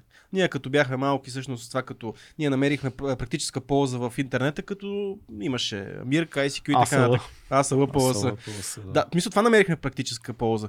А, големия скок по време на COVID, всъщност, това запазихме комуникацията, минахме на следващото ниво, много конферентни разговори. Всъщност комуникацията беше нещо, което направи тия големи технологични скокове. За мен е това. И същевременно това, което казваш, пък аз а, няколко пъти в едно заведение сядаме с приятели и там ходят ученици, защото е близо до училище. Аз виждам как една, едно цяло се паре, примерно има 15 човека, които подхвърлят по една дума, но са постоянно на телефона. Има един, който нещо не прави на телефона, който явно е някакво... Мисъл, Който чак му стане удобно. и Ще малко е парадокс. И той. малко е парадокс. А. Първо, мислиш, че това скочи по някакъв начин технологията заради комуникацията и как се отразява в момента, защото ние наистина не си комуникираме по този начин. Ние и от социалните мрежи. Те наистина започнаха като място, в което се заобикаляш с приятели, правите си едни тестове, гледаш кога на кого му се е родило дете. Да. Сега никой, аз не си пускам никакви лични неща в социалните мрежи, защото Не, то- е става страх, друга платформа. Фаща страх. да. Е, въпреки, че Влизам само за да си пускам нещата, свързани с а, книгата и сайта, защото това ми е начинът да Да. стигна до хората. Ето, т.е. Тотално начина на комуникация вътре вече се е променил по някакъв начин. И Тоест, ползваш ги като които, автор. Да, Да. за нас, които няма да продължим към TikTok, не знам на къде е логичният път от тук нататък. Дали пък няма да има пак някакви сайтове, платформи, които са малко по Нишови. логично подредени. М, Reddit, Да. такъв тип Quora. А, те Reddit е толкова, аз това си говорихме. Reddit си е форум, бе, човек. Като замислиш, Reddit си е един форум, който е Абсолютно. малко по-модернизиран. Форумите бяха в хит преди 20 години. И сега пак. Не 20, ма... То е много трудно да 15. измислиш пак чисто нови неща, Да, в крайна сметка. Ама Reddit в момента е много основен така, източник на информация за много хора и източник на, на комуникация и на така, на някаква по-специализирана тема да спорите с хора, да Направо получаваш цели информация. общности има, Цели общности има. Е, това е нещо, което... Обаче масово на хората пък явно им харесва. Ей го вече колко Да. години стоим в този Фейсбук. Всички други технологии преди това доста бързо минаваха. Дойде следващото Фейсбук нещо. е българския. Twitter, както казваше един приятел. Да. Ама Фейсбук има много приложения. Ти може да го ползваш като Instagram, може да го ползваш като Marketplace, може да го ползваш като месенджера ти е там. Като блок, да си Като пишеш. блог може да го... Мисля, има страшно много приложения. В Смисъл, ти знаеш много добре, че нашите родители са в Фейсбук. И купуват. Е, това пилно, дето каза темата за чистата информация, защото ми е в интернет. Ами майка ми си поръчва някакви неща през Фейсбук и си мисли, че са там, се продават, значи те са стойностни и качествени. Да. Ми не като е някакво, ти го виждаш и е някакво за 10 лева, едва ли ще е някакво много хубаво нещо. Но хората си мислят, че щом се продава и щом е някъде в някаква официална медия, значи то официална платформа, то значи е легит. Аз не знам, за бъдещето имам чувство, че нашето поколение, дори и по-малките, лека по лека започва да минава. А, то не е тренд, то не е безумие, защото то е някакво безумие такова, но усещането, че трябва да си толкова много онлайн, имам чувство, че започва махалото леко да се мести в другата посока. Оня ден си правих експеримент и гледах в YouTube. Има, ми, дай да не са милиони, но хиляди видеа, на много по-малки от нас печаги 20 годишни, които правят една година без социални мрежи, 6 месеца без социални. Много е тренди това нещо да кажеш, ето пичове, аз спрях а, да бъда в социалните мрежи толкова много, намалих ги и това повлия много благоприятно на а, безпокойството ми, на социалните ми контакти, на невъзможността ми да комуникирам нормално в естествена среда. Имам Ще време това е видео в YouTube. Ми, много видеа в YouTube, което винаги показва, винаги показва някакъв... Не, ви са, YouTube е друго. Не, не, не За мен преди не е друго нещо. Мрежа. Смисъл, ти, пак там то човек го прави по някаква причина да го качи това видео там. Е, да, да, едва ли... И ти каза тренди. Мисля, да Така, така. думата тренди. Така, ама за да има това видео гледания и за да ги интересува тази тема, според мен това е знак за нещо, което се случва. Така е. То не е едно видео. То е някаква цяла такава мисъл в пространството, че нещо прекаляваме. Дайте да пробваме сега да намалим, да видим, да се дръпнем назад. Не всички, естествено, не на масово ниво, но има нещо такова. А, има такива неща. Така започна да се случва с алкохола преди 10 на години. Да. В един момент цяло едно поколение нашето и следващото почна да го хваща и още по-крайно, каза, абе, знаете ли колко е идиотско всъщност да пиеме толкова много? Нещо, което на много хора от 50, 50, 60, 70 годишните не има и хрумвало. М. По същия начин с цигарите. Имам чувство, че има някакво връщане към живото общуване, такова умишлено да кажеш сега ще си говорим физически, ще намаля социалните мрежи. Доколко е така, не знам, но ми се струва, че го има и може би това е за, за нас, може би това е някакъв тип а, бъдеще. Тоест съзнателно да си кажем, изчерпахме а, общуването толкова много онлайн, да пробваме да общуваме повече, но да запазим информационния елемент на, на интернет. Тоест а, дигитални книги, филми, подкасти, музика, достъп до неща, които са яки и ги е нямало, като сме били малки. Много е хубаво звучи. Малко нещо оптимистично да кажа. Да. Не го виждам, да. първо.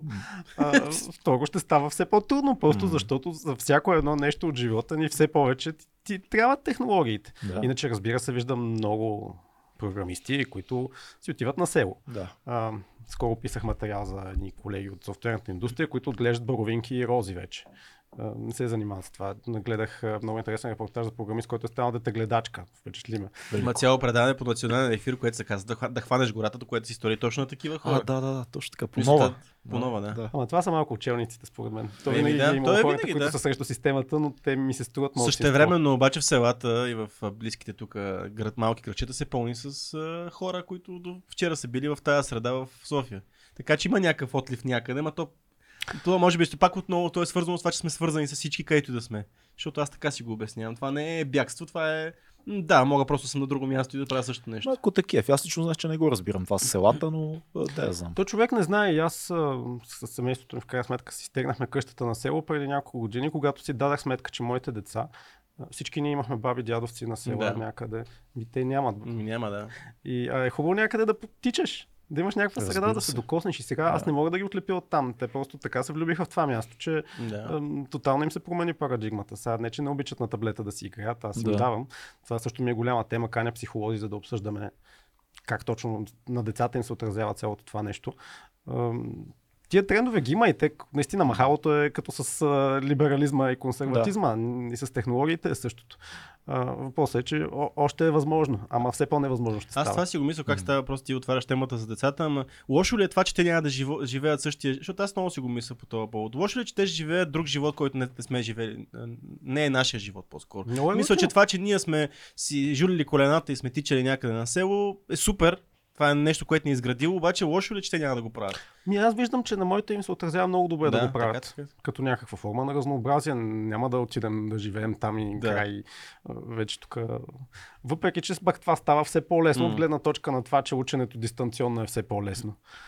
Надяваме се и здравеопазването се очовечава, а това са фактори, които много хора ги спират. Да. да не говорим пък за дистанционната работа, естествено, която допреди COVID изглеждаше почти невъзможно дори в софтуерната индустрия. А сега вече няма никакъв проблем и човек може да го редува. В софтуерната индустрия има и много хора, които не живеят на едно място. Много мои колеги са по половин година тук-там. Ами да. А това са много аз примерно се възхищавам дигиталните номади. Мен ме кефи тази концепция. Мен пък не.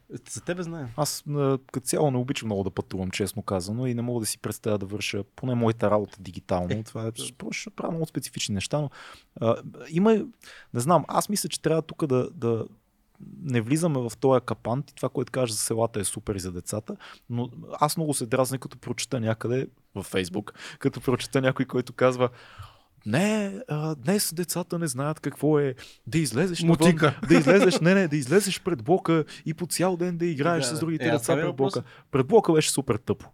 Пред блока, преди значи много... ти си бил някакъв много странен. Готино беше. Не, аз, аз имам блока, но пак беше яко. Не беше готино изобщо. Защо? Или се биете, връждувате помежду си. Ти си живял просто кофти кофти блок си живя. Ми, не, беше си просто блок и други блокове. Но какво, какво правите? Е, за тебе просто това ще. Ритаме, ще се биеме с някой, ще се биеме помежду си или ще правим някакви безумни неща на съседите не, зло. Значи няма нас такова, аз имам такова. Дайте, кажете, какво правиш? Ние играехме всеки там, първо, че като с по-малък криеници, работи, по футбол играехме постоянно, в смисъл не сме се ходи се биеме някъде трошим. А, ние се биехме много и много зломи правихме. Еми ти си отраснал в надежда, така че нямаш право да говориш. Ти си отраснал в правец. Еми да, ма се очевидно. В... Ма там не съм, там не е гето като в Надежда не е гето, бе. Надежда си е просто а, така един хубав квартал, в който има много фенове на Иво Христов, които милеят за Русия. Трябва да, трябва да има и офлайн живот и онлайн живот. Да. Мисълта ми беше, че аз ако примерно като дете имах интернет, ще да е велико за мене. Защото като знам, особено малко по-големи, като станахме, как трябваше да си намираме картинки на футболисти, как трябваше да си намираме музики, дето ни интересуваха, как трябваше да си намираме, па не дай си Боже да, да дадат някой хубав филм по телевизията, улиците се изпразваха, като даваха Волтрон. Ти представяш си колко яко ще да бъде да имаме достъп до информацията, която имаме в момента. Е, да, да, ма ти как ще оцениш сега тази това, което имаш, защото ти го отгледаш Много от е точка на сега. да ти е много лесно, в Да. принцип. М. Ето и Мъск е казвал, че най- се притеснява от това, че всичките му вече много деца ще им е прекалено лесно в този живот и това няма Тоест, да искаш ги да им е гадно на хора. децата, за какво да им е лесно? Е, ти как ще... Мислиш, че ако ти беше лесно, Трябва- всичко ще ще мисъл... Ма то не, не, то не, не, то не значи, че като имаш информация ти е лесно. Защо? Това значи да ти е лесно. Примерно, аз имах много книги в къщи на родителите ми, които не поседнах да ги чета, докато не станах на 20 и няколко годишен. Тя беше там информацията. Моят детски акъл не можеше да я асимилира.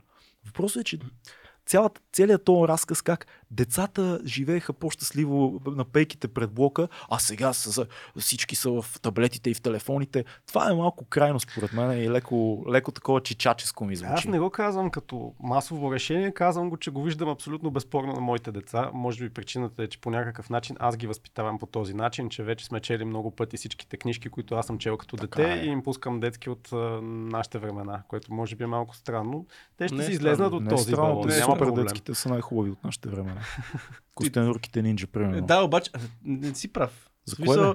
Ами, защото е това е пак, това, ти си хващаш твоето си място, където е твоето време убежище си хващаш Да. и си го кажеш, това беше най-доброто. Ама не. Не бе, аз казвам, че не беше добро изобщо. Ема не кажеш, бе, косториките ни сега кажеш са... Е, Най-вероятно са, са. значи от нашата гледна точка, най-вероятно са много по-добре от някакви неща, които дават сега в момента, по... като ги видя ми става Не, странно. не, на но... мен проблема ми е следния. Този разказ е тъп за мен, защото аз когато съм срещал по концерти някакви 15-16 годишни момичета и момчета, които примерно са родени, какво трябва да е, 2000, не знам, 7-8 година, някакво такова странно време, да ние вече сме завършили гимназия, но те са се родили тогава. Те са супер яки. Те знаят много неща, които аз съм разбрал много по-късно и за филми, и за а, музика, четат някакви яки неща, които ги няма в България изобщо. Имат един куп източници и стават супер готини. И аз не мисля, че това са деца, които родителите им са ги ограничавали нещо. Най-вероятно да, спазвали са разумната хигиена, нали, не дей по цял ден да стоиш таблета, но не е било такова. Стой навън а, и Е, да. вечер ще ти дадем да гледаш интернет за 10 минути, примерно. Това са деца, израснали в своето време и ако средата около тях Ама не е мога да спорим, че, не, че трябва тази крайност да се говори за нея, защото Коя това дава... крайност? За една крайност, дето няма да им давам телефони до 7 годишна възраст. Но има хора да да- го правят, бе. Да, знам, ма тя, тя, е- тя е полезна тази крайност да има, конкретно защото тя това цялото балансира цялото нещо, според мен. И е хубаво да се знае, че може да се живее и без телефони и без устройства. Тъпо е да се живее без телефон и без устройство. М, Ама В момента. Много естествено, наистина, всяко поколение за следващото да. Да. казва, за нищо не стават, но те наистина следващите поколения са много интересни и не случайно аз, развивайки се по някаква менеджерска посока в софтуерната индустрия, като ходя по обучение, там се отделя много голямо внимание на това как ти точно да се отнасяш различно с различните поколения. А, да, това минава много през тази парадигма, че на тях им е по-лесно. Че, че вече децата се гледат а, по съвсем друг начин и ги питаш какво ще ядеш Да. до вечера, а не до вечера има това и тия три дни това ще и всичките тези игри и битки. А, интересни, интересни са със сигурност. От много различни неща се вълнуват и по много различен начин комуникират. А, и са много по-подготвени наистина за някои от тези манипулации, които се задават, но трябва да ги научим и ние на някои неща. О, безспорно. На, ли кое може би е най-големият урок, който е важен? Човек да не си мисли, че знае всичко, като го е прочел в интернет. Е, това трябва да е на нашето поколение урока. Да знаеш, че като нещо си видял, че си гледал клипа, че си прочел статията, това не значи, че го разбираш. Изобщо. Аз, примерно, този урок го разбрах в 20-те си години, като късно навлязал в интернета на 16, примерно. Това, че нещо си гледал и си чел, това не значи изобщо, че го разбираш. И това ти идва като просветление, като срещнеш хора, които наистина се занимават с тая тема и са вътре в нея. Като си по-млад, разбираш всичко и знаеш Да, всичко. си, аз съм човека. Да. Това е съвършено нормално. А, и по-късно вече стигаш до нюансите и аз продължавам да си мисля, че книгите са незаменими в тази посока. Абсолютно. А, само, че те е ясно, че също по някакъв начин са поели малко или повече по пътя на вестниците. Не ми се иска да е така. Според мен винаги ще има хора, които да четат книги, само че ми се струват все по... Бе, има някакъв... Голямо има, малцинство. Има, има ренесанс. Има ренесанс. говорим, да. И четат много, купуват се много книги в България в момента. Много хора слушат аудиокниги, като луди слушат аудиокниги. Особено по-малките. Оказва се, че за един гигантски брой хора е много по-лесно да възприемат информация като аудио и то сериозна информация, дислектици от най-различен тип. А, но това е, според мен, това не трябва да, това ще си стане. И... За мен специално за художествената литература не, мо- не може да бъде слушана по същия начин, по който може да бъде четена, защото не може да бъде почувствана по същия начин. От теб. Според Да, мен, да, според мен не. Защото аз слушал съм аудиокниги с Да. експериментална цел. Мгм. Дефинитивно не е моето. За някой дори обогатява, безспорно, когато Да. чет- четящия е добър актьор и може да артикулира. Имам конкретни примери. Но книгата като хартиено нещо... Между другото, това е което казваше, на- аз съм съгласен от гледна точка на... За мен нехудожествена литература ми е много лесна. В смисъл няма книга нехудожествена, която да подхване да не мога да, да я асимилирам. Докато художествени има такива, които... Не, не, това няма смисъл да го слушам, това ще трябва да се прочете, ако искам да го чета. Няма смисъл да го слушам. Но за по-голямата част от нещата, за мен лично работи. Нали? Аз съм обратното, аз не художествени книги много обичам да слушам. Много по-лесно възприемам това казах ли? книги. Това ли казах? Да. Това беше идеята. Да. А, а, обаче, да ти кажа, не съм много сигурен, че художествената е проблем. Много, аз, примерно, съм правил експеримент, една и съща книга, която съм я чел, да я слушам след това или обратно, ако съм я слушал, да я прочета. Експириенса по никакъв начин не, не, Ма това не зависи кое идва първо. Или Не, не, не зависи. Защото това е като с филма и книгата филма. Не, не, да не зависи. Според мен, ако, според мен може да човек да си потъне в една художествена литература сериозна и да се изслуша абсолютно без За едно няма спор. Аудиосъдържанието е нещо, което е тренди, както каза, и нещо, което, нали, като почнем аудиокниги, подкасти и така нататък, и лекции и работи, нещо е тук да остане според мен, нали? М. Защото имаме страшно много време, което, мисля, нямаме време и затова си крадем време. И затова всъщност, за мен това е, това е голямата, това е логиката, защо това съдържание е толкова популярно. Поне не Да. знам, защото А на мен ми е много интересно какви други съдържания ще преоткрием по този начин, М, по който се случи с аудиосъдържанието, защото а, всичко добро, да кажем, че е измислено с Да. предишните ни технологии, обаче все още в света на дигиталното една много добра идея може изведнъж да те направи много богат, много успешен и да откриеш някаква нова форма, така както се случи Еми, с подкастите. сега тази арена, която- нищо, ти нямаше ги. В Штатите отвориха, ама как се казваше, свир ли, дом ли, нещо от този сорт, което е някаква цялата кръгла зала, огромна, а, която е цялата кръгла и цялата екрани. И се оказа, че нищо, нали, знаете, виртуалната реалност, колкото и нали, да беше ход в някакъв момент, нали, тя а, не, не стана това, което всички си мислеха, че всички сме виртуална, Да. виртуалната реалност. Това се оказа, че е някакво страшно яко изживяване. Да. Защото около тебе всичко се движи, всичко е екрани, обаче понеже навсякъде около тебе е сфера и тази сфера ти дава някаква, някаква иллюзия, се едно, че си там. И примерно аз гледах някакви кадри на някакви динозаври, човек. Мисля, ти реално наистина вярваш, че този динозавър идва на тебе пред, през сцената, разбираш. И което е брутално. И тето технологията взимаме горе-долу също нещо като виртуалната реалност. Нали? Ти затваряш в този купол, обаче са очила. Обаче като го направиш много по-добре, то е супер имърсив, супер готино, супер а, ново изживяване. Мога да правиш филм по този начин, което би било те, много те сложно. правят, примерно Мандалориана, така е заснет. Всъщност Да. с екрани. А, имаш отпред, да кажем, камъни, Да, да, да, които са да. и отзад има екран, не е Не, гринскрин, който предвид после ти да, да си вътре, да имаш филм, който си вътре А, в това нещо, окей, да. в тази сфера си с, примерно между звездни войни го гледаш от това. Ми малко е странно сигурно да го гледаш навсякъде около тебе, но ако се заснеме по подходящия начин и се постави като наистина си в център, може да е, наистина може да е по-убедително от Това е виртуална първите реалност. спомняте си първите години на 3D-то, те имаше само някакви в някакви кина и то по 10 минути, защото си казваха, ние не, не мога да гледаш повече от 20 минути 3D, защото заболи главата, имаш там пак воден свят, динозаври, такива неща бяха. Помните Да. ли ги тия времена? Тя виртуалната реалност на няколко пъти идва, не се от- получава и си От отива. 60-те насам. Обаче с развитието на технологиите, с това генериране на изображения, вече все повече на видео и на 3D, аз мисля, че пак ще стигнем до този въпрос много скоро и вече наистина ще е доста по-убедителен. И сблъсъка с реалността ще става все по-труден по някакъв начин да ги сравняваме. Да. А, може да звучи армейски, защото наистина това са го казвали вече и 80-те и 90-те и сега можем да им се смеем, че всички ще минем там, покрай компютърните игри вече до там беше с всичко останало. Само, че може, може да стигнем до едно такова бъдеще. Много интересни парадигми се задават.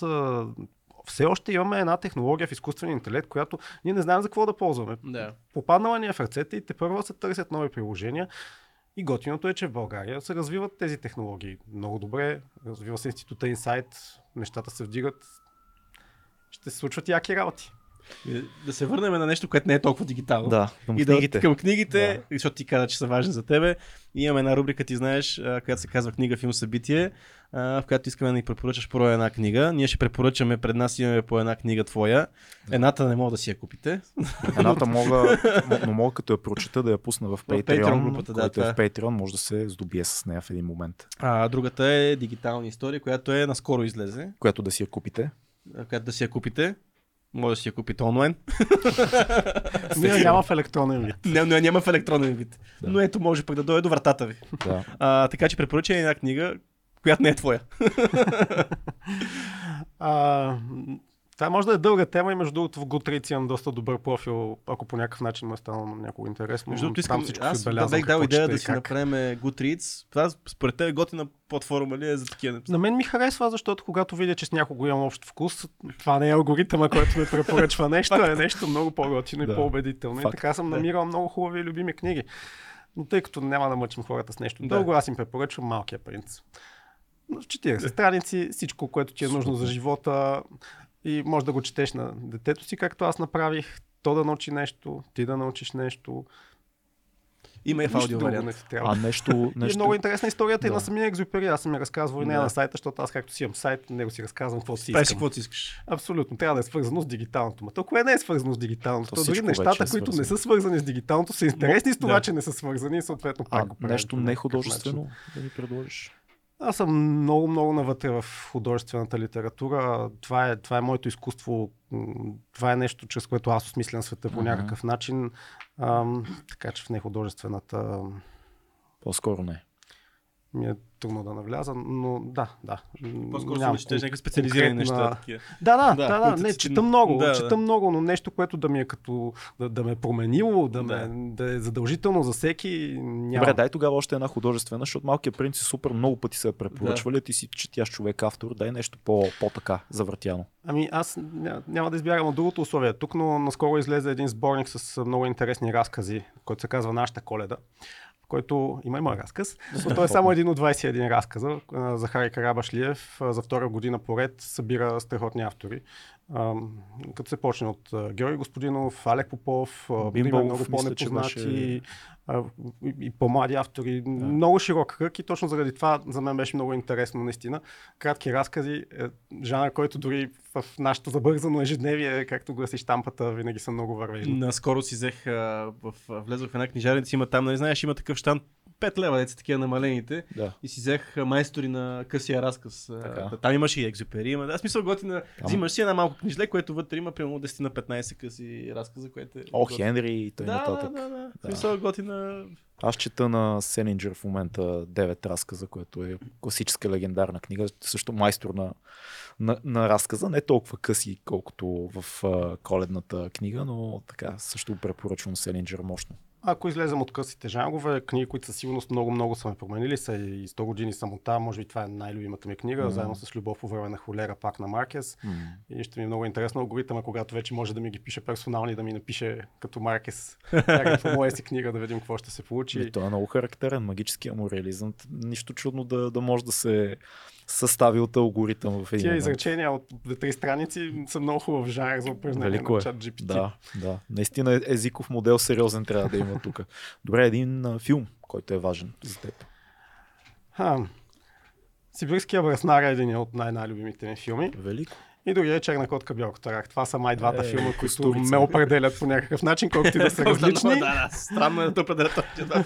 Но разбирам. Костурица е велик, велик бунтар и изрод. Просто той е панкар до мозъка на костите си И и в тук мисля, киното и че най-му личи, конкретно в този филм, защото аз съм огледал всичките останали по някакъв начин, този ми е най-близък. Тук и може би Underground ми е любимия негов филм. Той е там. Вече се развихрят нещата много сериозно, но да, той е, той е супер. Къде могат да те видят или нещо, което ще посетиш физическо, което говорим си през цялото време колко е важно да не сме само в интернет. На село могат да ме видят. На село, с мотиката. Ами, използвам случая да препоръчам нещо, което хем е Да. а, офлайн, хем е онлайн. Казва се Ива е онлайн и е един моноспектакъл в Театър Знам го, 199. Да, да, супер. Преди това започна с приятно ми Ива. Ива всъщност е и редактор на едната ми книга, въпреки че е актриса. И е много интересна точно с това, че преосмисля. Да. Това тия штампи вече Да, да, да. малко не работят, защото трябва да сме по флуидни Верно е. в заниманията си. Да, виж, ни нас тук подкастъри, монтажисти, режисьори И какво не още и не. какво ли още не. Ако решите да ставате програмисти, мога да ви дам идеи как да продължите. Никога не е късно. Само, че въпросът е ще трябват ли програмисти, защото Това между другото е голяма тема. Ами, и програмистите доста обсъждаме. Вече намаля търсенето у нас, Да. между другото. Забелязва Намаля се. ли? Да. Вау. Но аз съм спокоен, че големия ми син иска да стане дърводелец, малкия майстор.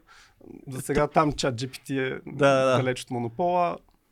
Да, добре. За сега, Чак за сега. с дърводелците може и да, да влезе чат GPT. Чат GPT не, но AI да влезе. И в... 3D принтирането. Да.